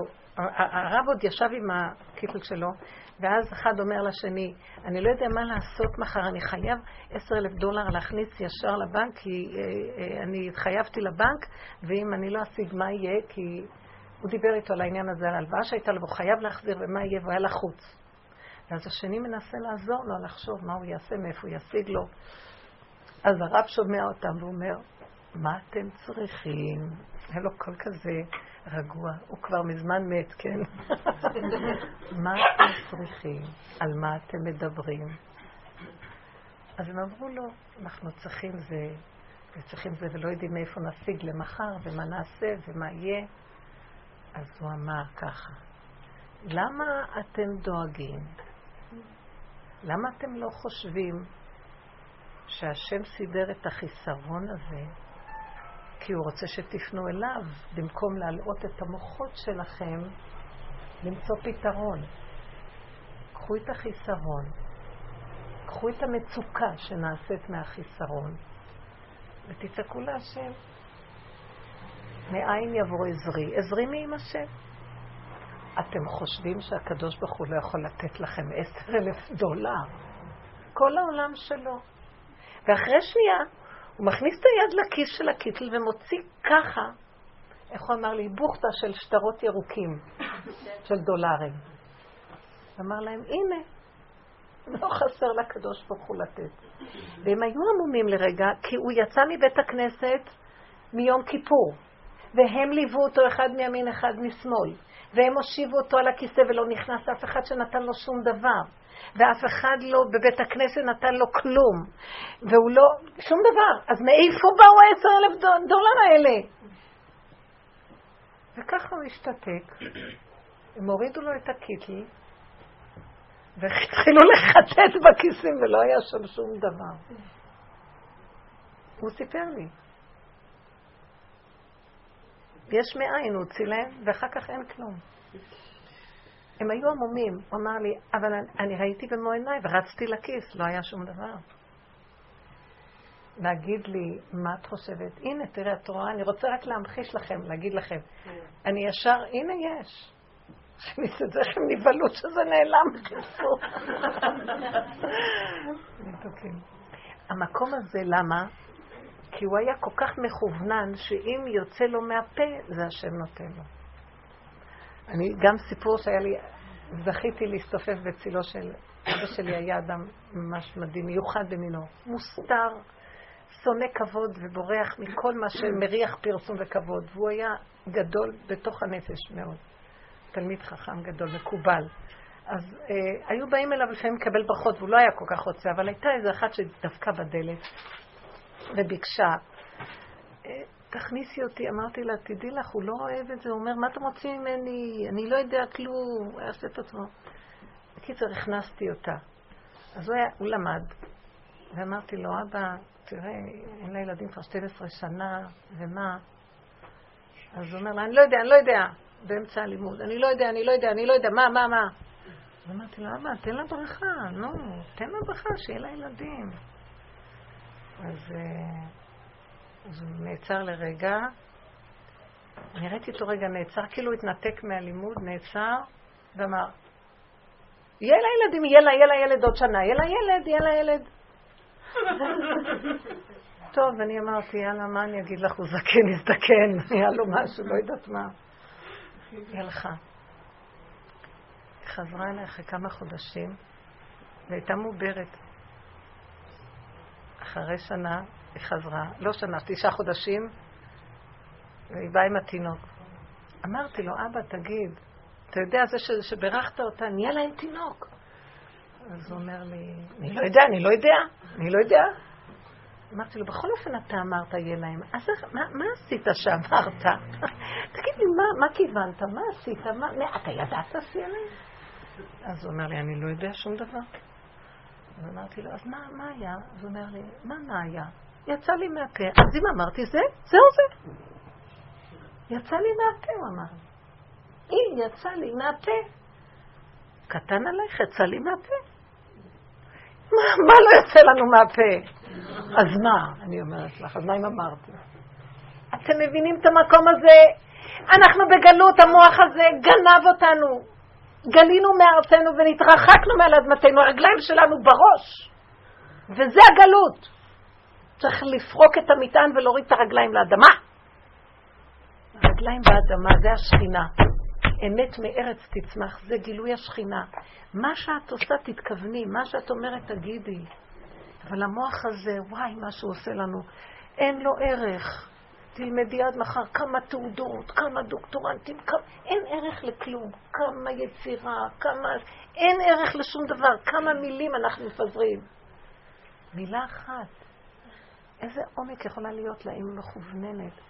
זה כתוב ככה, וייצר השם אלוקים את האדם עפר מן האדמה, וייפח באפיו נשמת חיים. חז"ל אומרים, מאן דנפח מדילי נפח, השם נפח בתוכו נשמה. והתרגום, אונקלוס אומר, רוח ממללה, כוח הדיבור. מהי יצירת האדם ומה מותר האדם מן הבהמה? כוח הדיבור, כוח המדבר. יש צומח דומם חי מדבר. כוח המדבר. אתם יודעים, הפכנו את הדיבור הזה לפח זבל של המוח. אוי ואבוי מה יוצא ממנו. אין כוונה, אין, זה לא הולך, אז מה אנחנו עושים? אני עושה כוונה, רגע, רגע, אני עכשיו מתפללת ואני נעצרת ואני עושה כוונה במוח בתפילה. ממש לא. אתם יודעים איך אני צריכה להתפלל? לסגור את המוח ולהגיד, לא, לא, לא, לא, לא, לא, לא, לא, לא, לא, אותיות, בלי פרשנות, בלי מוח כלום, מילים. א' שמצטרף לג' שמצטרף לד', זה ש... מילה. טק, טק, טק, טק, וזה מה שרציתי להגיד לכם, שנפתח לי המוח והיה לי ייסורים. וכשחזרתי, לא, לפני שחזרתי עוד, לקחתי את הסידור, התיישבתי איפה שהייתי, אחרי שהייתי בשיעור בלילה, ואמרתי, אני הולכת למות. תפסתי את הסידור, מאת השם היה דבר, ונזכרתי שאצל רב אושר, איך היו מתפללים? זה היה פלא לראות אותם. אין כוונה. אבל מרוכז. זה לא המוח שלך כאן והפה שלך פה. אין מוח וכולך זה פה. אותיות. מהר, קצר, מדויק. וכך התחלתי לעשות. קרה לי משהו, הרגשתי שכל המוח נעלם, ואיזה מתיקות היה לי בדיבור. תרפיה מדהימה של ריכוזיות באותיות, ושמתי רק לב לאותיות. א', ג', ד', ברוך, ב', ו', ר', ו', לא יודעת מה. טק, טק, טק, טק, טק, מהר. אתם יודעים, בזמן קצר, שאני לא יודעת, לא היה זמן בכלל, גמרתי את כל התהילים, בלי שריחפתי רגע. המרוכז, מרוב הסבל של המוח, שראיתי איזה סבל, מה, התיבה הזאת נפתחה, זה נחשים ועקרבים, והכל היה כל כך פשוט, ואפילו מדי פעם נדלק לי, הלב הדליק לי את הפה, ודיברתי כאילו שלחו לי רוח הקודש. ככה, אתם יודעים, חשמל, אבל לא מהמוח. ורק היה התנאי שלא תעיזי לפתוח את המוח להבין מה את אומרת עכשיו, כאילו לכוון. אין לכוונן במוח, אין מוח. השם ייתן לך את הכוונה לבד מהלב, בפיך ובלבבך. ומצאתי לזה סימוכין כתוב שרבי חנינא בן דוסה היה אומר, כל אימת שתפילתי שגורה בפי, ביודעני שהיא מקובלת. כשאני יודע, מישהו שיגר לי את התפילה, זה לא שלי בכלל, מישהו מתפלל מהפה שלי. ביודעני גם שהיא מכווננת, מקובלת לפניו יתברך. הוא מתפלל מהפה של עצמו. כתוב ב"אני מאמין" החמישי, אני מאמין באמונה שלמה, שרק לא לבדו ראוי להתפלל, ואין ראוי להתפלל לזולתו. אז מה זה רק לא לבדו? היה צריך לכתוב רק אליו לבדו ראוי להתפלל, לא? המוח מתפלל אליו. הלב מתפלל אליו. לא לבדו, הוא זה שמתפלל מהפה שלי. ומאיפה אנחנו יודעים שהוא מתפלל? חז"ל אומרים, בבית תפילתי. השם מתפלל מהפה שלך. השם אומר, יש לי חרדה. השכינה אומרת, יש לי חרדה. אתם יודעים מה זה שכינה ומה זה השם? השם ושכינה זה דבר אחד. למה אנחנו אומרים השם? מילה נרדפת לקדוש ברוך הוא, נכון? לא מצאנו משהו אחר. כל דבר שחי פה ויש לו שם, הוא-הוא השכינה. אם הוא מתגלה פה וקוראים לו שם, לכן כל כך חשוב לקרוא לשם הדבר. ילד נולד, מיד מסדרים לו שם. זה גילוי שכינה עליו. השם זה המהות של הדבר. בתוך הדבר יש מהות, שזה השכינה, זה הכוח ההיולי שנמצא שם, וקוראים לו שם כדי לתקשר איתו בעולם. אז זה גילוי שכינה. אז כל דבר זה השם, הדיבור שלך, כוח רוח ממללה. אבל זה צריך להיות נקי מהמוח, כי המוח יש לו ספק, אולי ככה, אולי לא ככה, למה ככה, אולי ככה. אפשר ככה, אפשר גם ככה, וזה מבלבל את הבן אדם וזה מכאיב לו. אני לא מסוגלת להתפלל יותר מהסידור ברמה הזאת, שהמוח הזה מתערב לי, זה נחשים ועקרבים, לסוגר את הסידור לא רוצה. וכשאני עושה, סוגר, אין, היום זה המקום, לערוף את הראשים, לערוף את הראש, ולהישאר, תערפו אותו עד לפה, לא, צריך את האף גם כן. ולדבר אליו, אפילו פה בתוכו, בתוך הדיבור עצמו. זה חזק. אל תדברו לשני בכלל. תדברי לעצמך כשאת מדברת לשני. דברי לאמת שלך ליד השני. מדברת לילד, אל תדברי לילד. כמה פעמים אני אגיד לך? תדברי את הדבר שאת רוצה. אם היית מרוכזת ומדברת, הילד היה שומע אחרת. לא היינו צריכים לחזור על זה ככה בפעמים. גם לא נורא אם הוא לא יעשה. תגידי וזהו. חכי קצת, חבי רגע. מישהו יקום יעשה, משהו יקרה. אנחנו חיים בתרבות אחרת לגמרי מן האמת. האמת נעדרת פה, ואלה שבאים התסמונות, הם נשמות שנשלחו מתרבות מפותחת יותר. ברור, יש נשמות גבוהות יותר, שהם לדעתי, הם נושא כליו של משיח. ומביאים קצת לכדור הארץ איזו נחמה פורטה של גילוי אור חדש על ציון תאיר. ואנחנו לא יודעים איך להתנהג איתם, מיד מנסים לגייר אותם לטובת התרבות המקולקלת.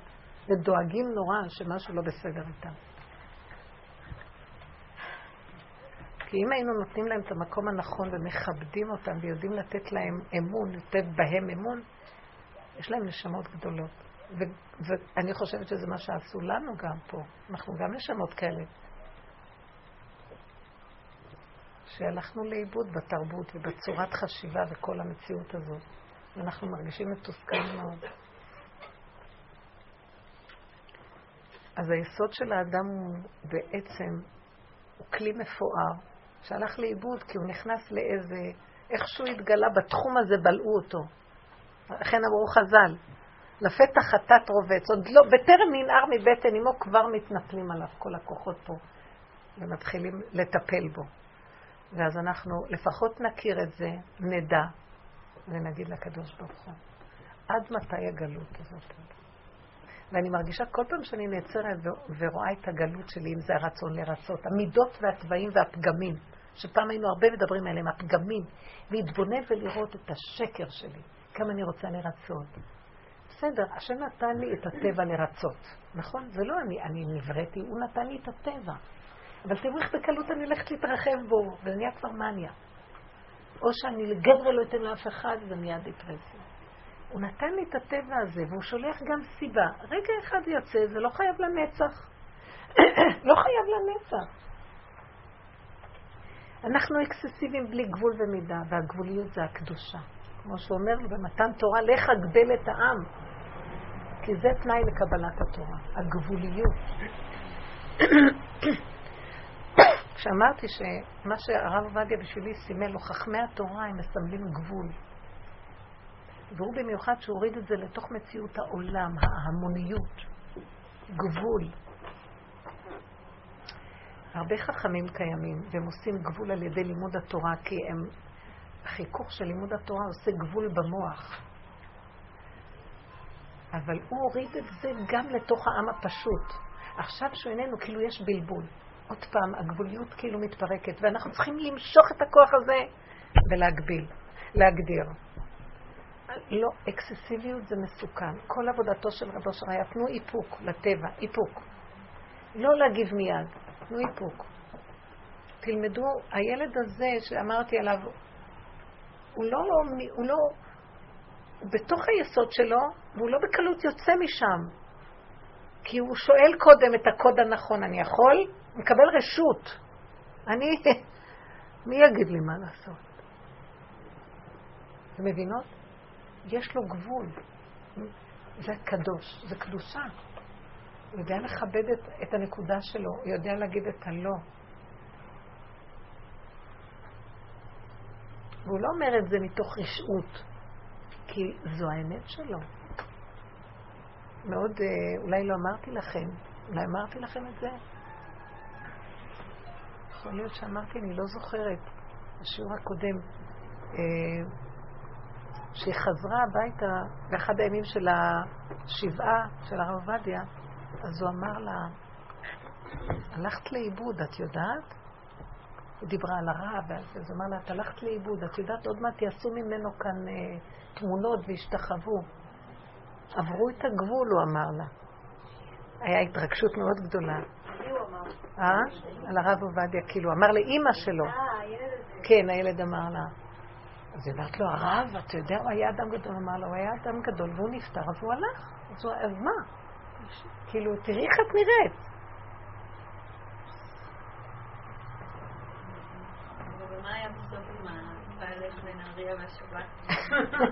חמודה.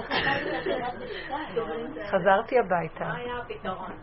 מה היה הפתרון? תראו איפה, אנחנו כמו איזה ילדים, לא, זה כמו אחד שמספר משהו, בדיחה. ואז הוא אומר, אז מה היה הסוף? כבר את הבדיחה סיפרת. לא חשוב. מה שהיה הוא שחזרתי, ונכנסתי למכולת ליד, יש סופר יש, ליד התחנה המרכזית, וקניתי את כל צורכי שבת, כמעט הכל, חוץ מ... רק לעשות את המרק המכובס.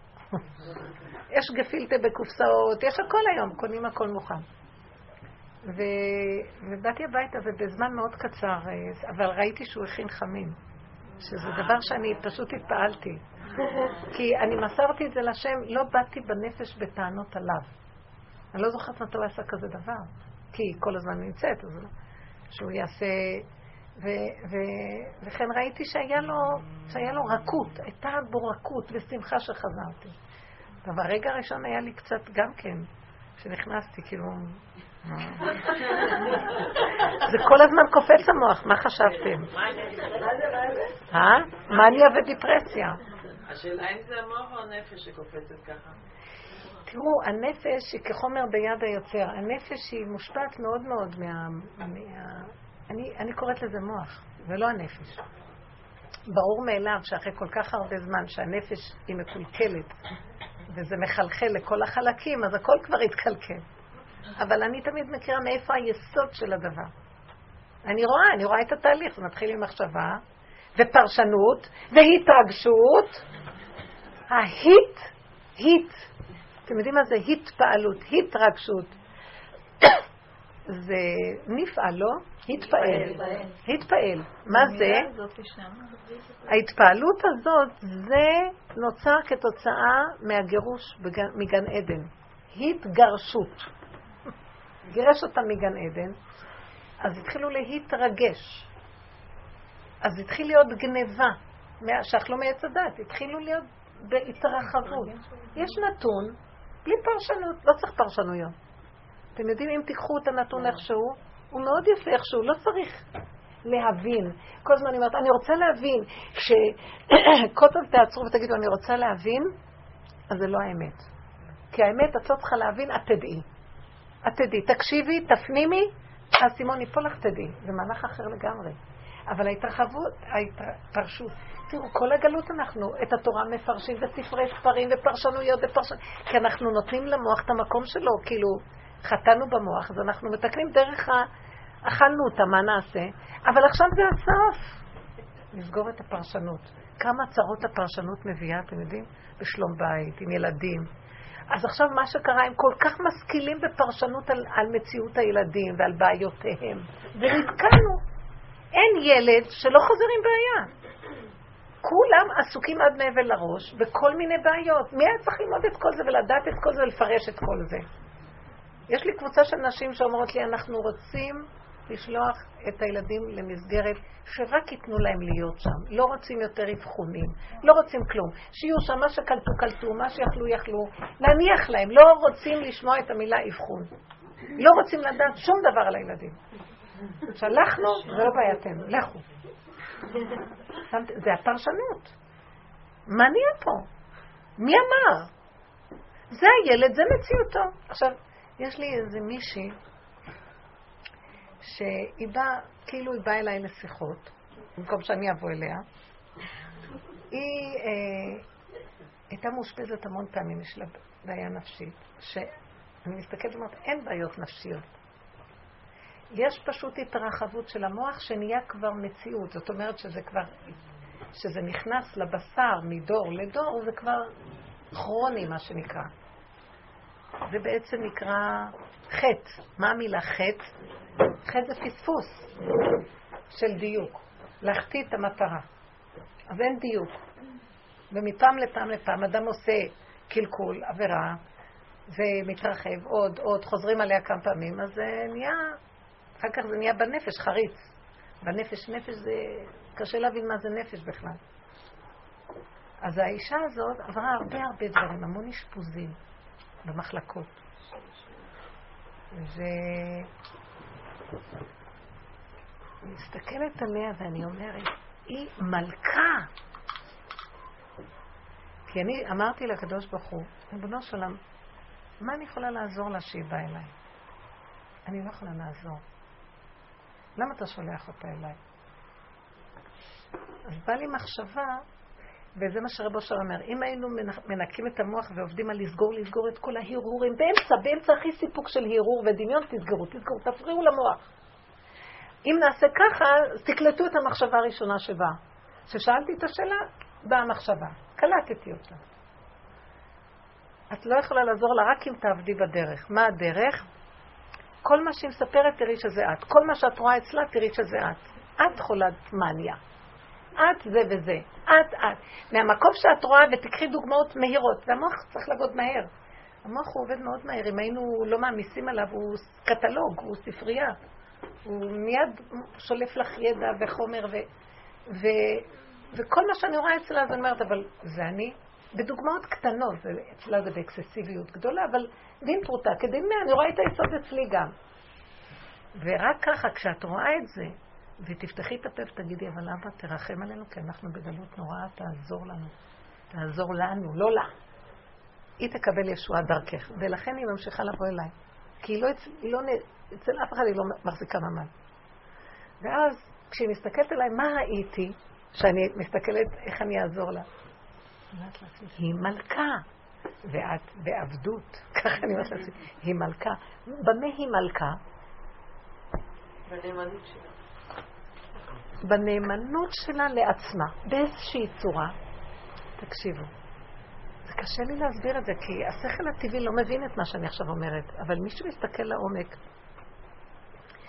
אז אה, למשל... אני מכירה את כל המסכות. יפה. מי זה אמר את זה? אני. מה זאת אומרת? בוא נפרש את זה, זה מילים יפות. מה זה שהיא לקחה את...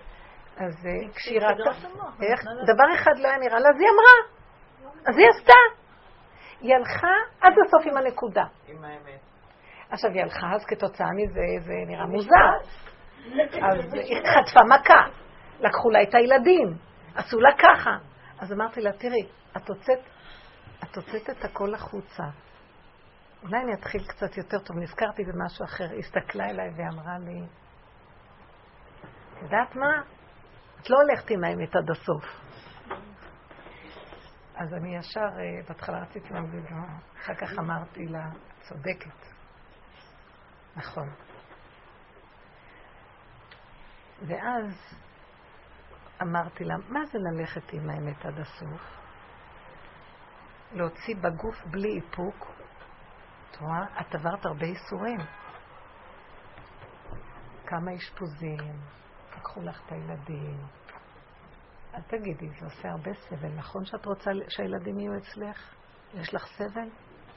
אז היא אמרה לי, תשמעו מה היא אמרה לי. נכון, אבל לקחו.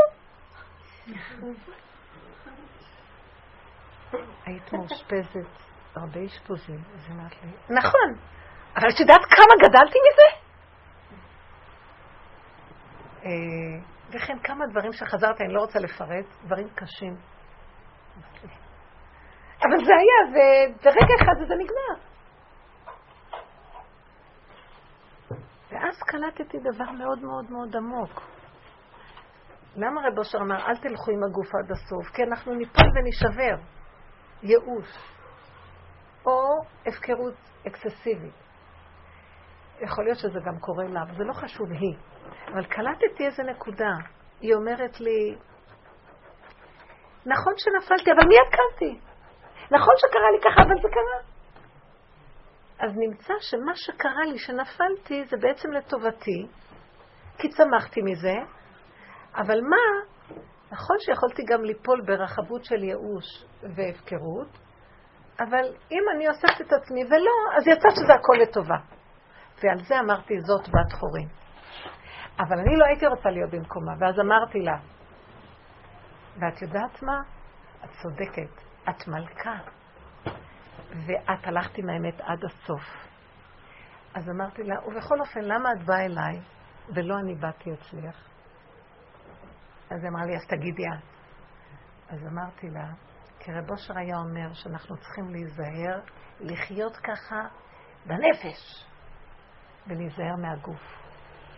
כי בכל אופן חוטפים מכות. את היית רוצה שהילדים יהיו אצלך, ואת לא היית רוצה להתגרש. אז איך אנחנו עובדים עם זה בנפש? ואנחנו באים מול הניסיון, אנחנו יכולים ליפול. נפלתי. לקחתי נקודה מזה, קמתי, אני חיה את הסכנה, נכנסת פנימה. עכשיו תעבדי עם הנפש, תדברי להשם, תחי את הסכנה, תבקשי את הרחמים, אבל לא בהפקרות. בנפש תתבונני. לכן, אמר, לכן אמרתי לכם, אני לא רציתי למצוא לי פתרון להישאר בנהריה. כי שבוע הבא עוד פעם לא יהיה לי חשק. אתם חושבים, אני כל הזמן נאבקת רוצה לברוח. מזמן אני רוצה לברוח. וזה לא מבעלי וזה לא מאף אחד. אני קולטת יותר ויותר באיזה גלות אנחנו נמצאים.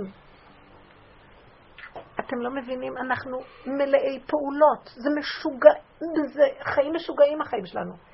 כמה צריך כדי לאכול לקלף ירקות? לא, לא שמתם לב? וכמה פעמים נשטוף את הכלים ומתלכלכים? וכמה נשטוף את הרצפה בעוד פעם? וכמה אני ארוץ ואני בפרנסה ובשנייה היא נעלמת? תגידו, אתם שפויים? מה אני... מה זה פה אמרתי לו? אני עייפה. לא, המוח אומר לי, זה ערך עליון להחזיק את התורה. את מבינה את הנפשות לכבוד התורה. טוב, אכלתי אותה 30 שנה, 40 שנה. מה עכשיו? אל תמכור לי גם את זה. אתה יכול לסדר גם את זה, ואני גם נהנה, גם זה נהנה, וזה לא חסר. למה אלה כולם יושבים, אוכלים, נהנים, הולכים, ואני כל היום מביאה ומתנת. אני גם רוצה חירות. את חירות בנפש, אני רוצה גם בגוף. לפעמים אני מרגישה, אני לא רוצה יותר, לא רוצה יותר לשטוף כלים. לא רוצה, לא רוצה אליו. לא רוצה. ובגלל זה נכנסתי למרירות.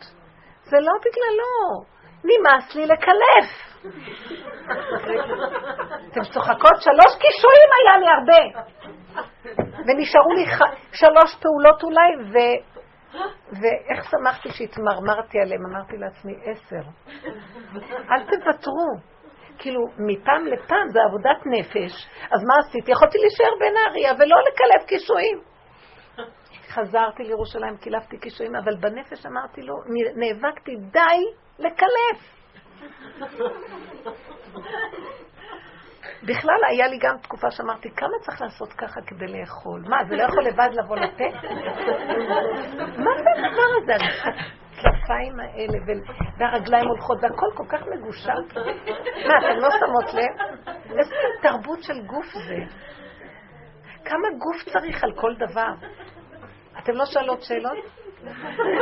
זה נחמד להכין מדי פעם ארוחה נעימה. די, בת מלך, מדי פעם זה חוויה, איך קוראים לזה? חוויה קולינרית. אבל כל היום אנחנו במטבחים האלה, והחגים? מה אני אגיד לכם? תשרי וחגיו? מר חשבן מתוק לי. מה קרה? אז אני מסתכלת, אתם, אתם מדלגות על זה, החירות זה בדרגות דקות. לא רוצה. כי אני רואה את הגברים, הם לא במקום הזה, הגברים ש... לא, הם משעבדים את עצמם לתורה. אבל עם כל זה, אני רוצה חירות. אני עייפה, אתם לא מבינות, אני בכיתי בשביל המון נשים. כמה צריך לטפל בילדים האלה? אז זה, זה, זה מוגזם. למה כל כך הרבה, ואנחנו, זה תרבות של שיגעון, השתגענו, זה מניה. אז, אז אחת אומרת לי אתמול בשיעור, אי אפשר כבר, איך היא אמרה, זוכרת? אני לא יכולה כבר לסבול את השעה של ההשכבה. זה, זה נהיה שעה של השכבה. מה פתאום צריכים להשכיב ילדים, אמרתי לה. הילדים כשמעטים ישנים באמצע השולחן. תראי מה נהיה. זה נהיה עכשיו פרויקט. זה הכל השכל עושה. פרויקט שמאכילים ארוחת ערב. מה אנחנו עשינו? חטפנו מה שהיה, לא היה מה לאכול בכלל. אני, היה תקופה של מה שהיה קשה, אבא שלי לא, תלמיד חכם, היו ילדים ולא היה ממש. אז בקושי היה משהו, אז מה, אנחנו, היה צריך אה, להכין לנו, מה תאכלו הערב? איזה הכרזה זורקים לחלל האוויר. קברת את עצמך ואת כל מה שאומרים. מה זאת אומרת? שימי חתיכת לחם, קצת גבינה, יש חביתות, מה שיש, שימו, תאכלו שלוש, ארבע דקות. מקלחות, המגבות על הרצפות, ומגבות ובגדים, ומה? תגידי, את נורמלית? ואחר כך את כמו משוגעת, אני ראיתי איך אימא נראית. מכניסה למכונה, דוחפת את המגבות, היא לא חיה, היא לא חיה. תלכו לישון כדי שיהיה לי חצי שעה של מנוחה. איזה עלובת נפש, חצי שעה של מנוחה. לא מבינה איך הוא קונה אותך? יהיה לך, שילכו כבר לישון, ואת מתה שילכו, ואת כועסת עליהם שלא הולכים לישון, למה? כי את רוצה את החצי שעה בקורסה עם כוס קפה. איך הוא מוכר אותך על החצי שעה של הכוס קפה. כל היום אני רוצה לשבת על כוס עם כוס קפה. אתם לא שואלות שאלות, אנחנו בגלות איומה. אני אוהבת לעשות פעולות, מתוך מתיקות, מתוך חוויה קולינרית. ראיתם איך זה נראה? חרדה, אימה, לחץ, מתח, זה הופך להיות כאבים. כי יש המון פעולות, והמוח מסדר לנו מיליון פעולות לגדל את הילדים האלה. די! במדרש כתוב שפרעה, שהוא גזר את הגזרות, מה הייתה תוצאה? נשים ילדו בשדות והלכו, לא יכלו לקחת את התינוקות, הם גדלו לבד. מה פירוש שהם היו? זה מדרש, המדרש אומר דרשני, זה לא נתונים אמיתיים, זה המשלה. אז הציור מראה לנו מצב, מה זה השדה? תזרקי אותם קצת, מספיק עם האחיזה, תשחררי אותם. אז לא יהיה לך שליטה על הכל, אז לא יהיה מושלם. אז עד שהשכיבה, אז תלבישי אותם בלילה, את הבגדים של הבוקר. שישנו, שישנו בלי פיג'מות, היא אמרה לי, כמעט הזדעזעה. בבוקר אמרתי זה למישהי, מה? אמרתי לה, אז תהרגי על הפיג'מות שלהם ועל הבגדים שלהם ועל החיים שלהם, תהרגי, תמות. כי נתקע משהו כפייתי במוח, שיש ציור מושלם. ילדי, אה, לא יודעת מאיפה הם, התמונות האלה, זה לא יודעת, זה לא נורמלי. ילדים, ילדים לא צריכים השכבה, הם עייפים, שילכו לישון. רעבים, שיקחו מה שיש ויאכלו. אפשר מדי פעם, סעודת שבת. אבל אה, סעודת שבת, שמישהי תבוא לקלף ירקות ולשתות... למה? אבל תראו, אני אומרת לכם וזה מצחיק אותנו. אתם יודעים שהצחוק והבכי הם מאוד דומים. ואני רוצה לומר לכם, ברגע שתתחילו לחשוב, אז לקחת את זה לפה. אני בכיתי לשם, אני לא מסוגלת לחזור לירושלים כי אני צריכה לקלף קישואים. לא, זה פתאום ראיתי, אני לא מסוגלת אפילו את השלוש פעולות האלה לעשות. מה זאת אומרת הדבר הזה? זה לא שאני לא אעשה פעולות, זה, זה, יש בזה מתוק אפילו הפעולות.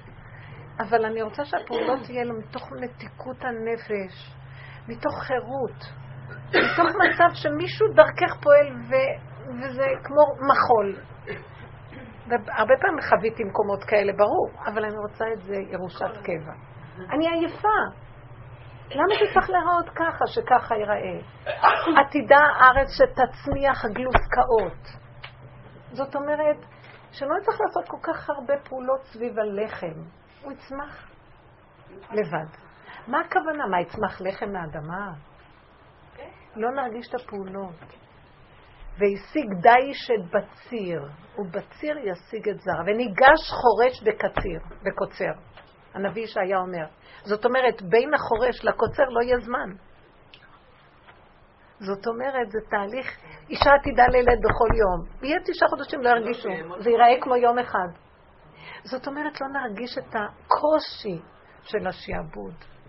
מאיפה בא הקושי של השעבוד והזמן והרוחב והאורך? מניה ודיפרסיה.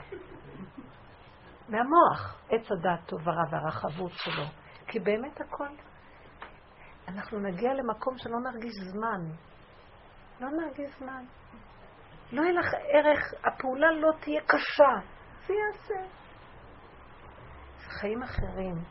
וכל הבכי שלי להשם היה, אנחנו משועבדים תחת המשוגע הזה, ואפילו להרים יד, לעשות קילוף, זה כמו הר. מאיפה ההתנגדות הזאת? מהמוח. הכוח של ההתנגדות בא מהמוח, כי זה דבר והיפוכו. ואני עייפה, אמרתי לו להילחם. אני כמו אברהם אבינו, בניסיון העשירי, זה דור אחרון, והניסיון העשירי זה הדור האחרון. והסוף זה ניסיון העשירי שהיה לו. וסימן, אה, מעשה אבות סימן לבנים, אנחנו עייפים. והוא אמר, אני לא יכול יותר לעשות כלום. תעשה איתי מה שאתה רוצה. אם היינו אומרים לו, ולא סתם להגיד, כי את מתבוננת, כי את רואה, די. למה אתן לא אומרות די? כי הדי הזה של איך שזה נראה, יביא לעד בלי די שהשם ישפיע עלינו. למה אנחנו ממשיכים עוד? כי באמת, גם אני מדברת, ואני ממשיכה. אבל דבר אחד, אני ממשיכה, אבל הדיבור וההתבוננות, או ההתבוננות והדיבור וההתעקשות, עד כדי שאני לא יכולה באמת, השם... זה חייב. מפעם לפעם אני רואה שפחות ופחות פעולות אני עושה, ואני לא יודעת איך זה קורה.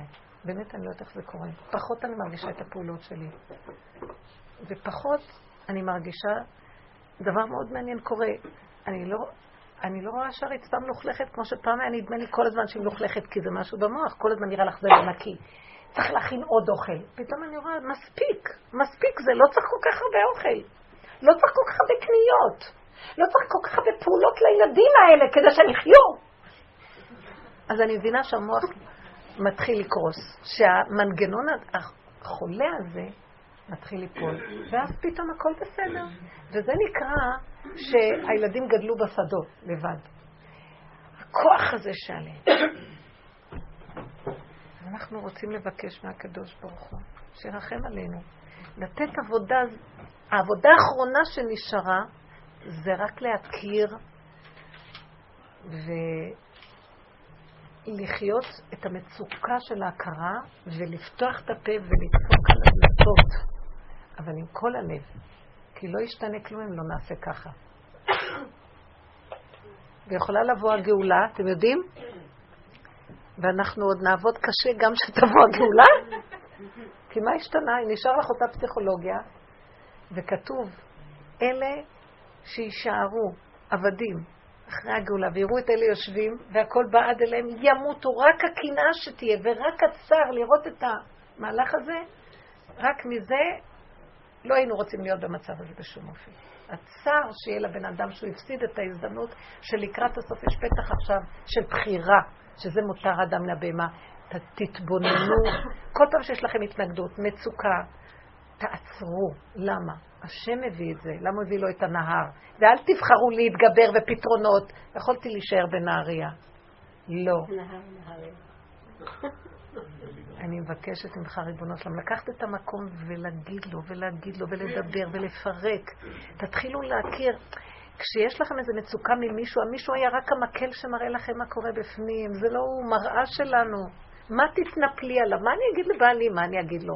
ואני אגיד לכם את האמת, אני מאוד מתרגזת הרבה פעמים.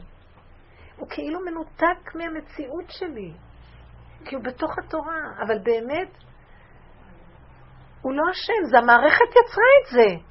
ככה זה נראה. כאילו הזוגיות המדומה הזאת, ולפחות אנחנו בזוגיות הכי נכונה. כשהוא נכנס אני יוצאת ושהוא יוצא אני עוד, עוד אתם מדומיינים שיש איזו זוגיות ומנסים לסדר אותה. הוא עסוק בתורה. אבל זה גלות, זה נקרא גלות, זה נקרא גלות שאין ייחוד של יעקב ורחל, זה נקרא גלות. ורחל קבורה פה והוא שם. ואת הגלות הזאת אנחנו מבקשים שהקדוש ברוך הוא יגאל אותנו. איזה טענה יכול להיות לי עליו? הוא עושה את הדבר הכי נכון, אבל אני בגלות וגם הוא בגלות. ואנחנו מבקשים ממך שתתגלה עלינו, כי בלתי אפשרי להמשיך ככה. תעזבו אתכם מכל המוח הזה של היועצים, והשיטות, והפתרונות. הכל אחיזת עיניים וזה מכלה נפש וגם כיס. לא צריך את זה. אל תמסרו את זה למישהו אחר, תיקחו את זה, זה היהלום שלכם, תעבדו עם זה, תצעקו לקדוש ברוך הוא. או תדברו עם חברה בדרך על העבודה, אבל ללכת לחפש שמישהו יסדר לי את החיים, הפסדת את היהלום בשביל מישהו אחר, כי שם הוא נמצא הקדוש ברוך הוא, שם השכינה נמצאת, בפיך ובלבבך השם יזכה לנו לעבודת אמת. אין לנו חיים. זה לא נקרא חיים. החיים זה להכיר את המצב הזה ולצעוק, וישמע השם ויקשיב השם, והשם, וידע השם, ואז הוא גאל אותם. כי הוא שמע את הצעקה האמיתית שנובעת מהתבוננות המוגבלות. כי אנחנו לא יכולים לצאת מהמוגבלות. שלא תחשבו. אנחנו יכולים לקחת אותה לתודעה ולהעלות אותה. ושם יש גילוי השם, והוא מוציא אותנו מהאסורים האלה. ופתאום, איך זה נהיה? מלמטה נהיה אור, את לא יודעת איך זה נהיה. בצר הרחבת לי. אין אסיר מתיר עצמו מבית האסורים. השם יתיר אותו. איך? אני גם לא יודעת איך. היינו כחולמים. פתאום שום דבר לא יהיה קשה, והכל יזרום, ויהיה אהבה ואחדות, ודבר, אהבה שאינה תלויה בדבר, והכל יהיה שמח. ממנו יתברך. כזאת גאולה אני רוצה. וככה כולנו בקרוב ממש. תודה, תודה, תודה. יש זמן לרכבת בכלל? מה השעה? יש זמן לרכבת? הרכבת. עשרה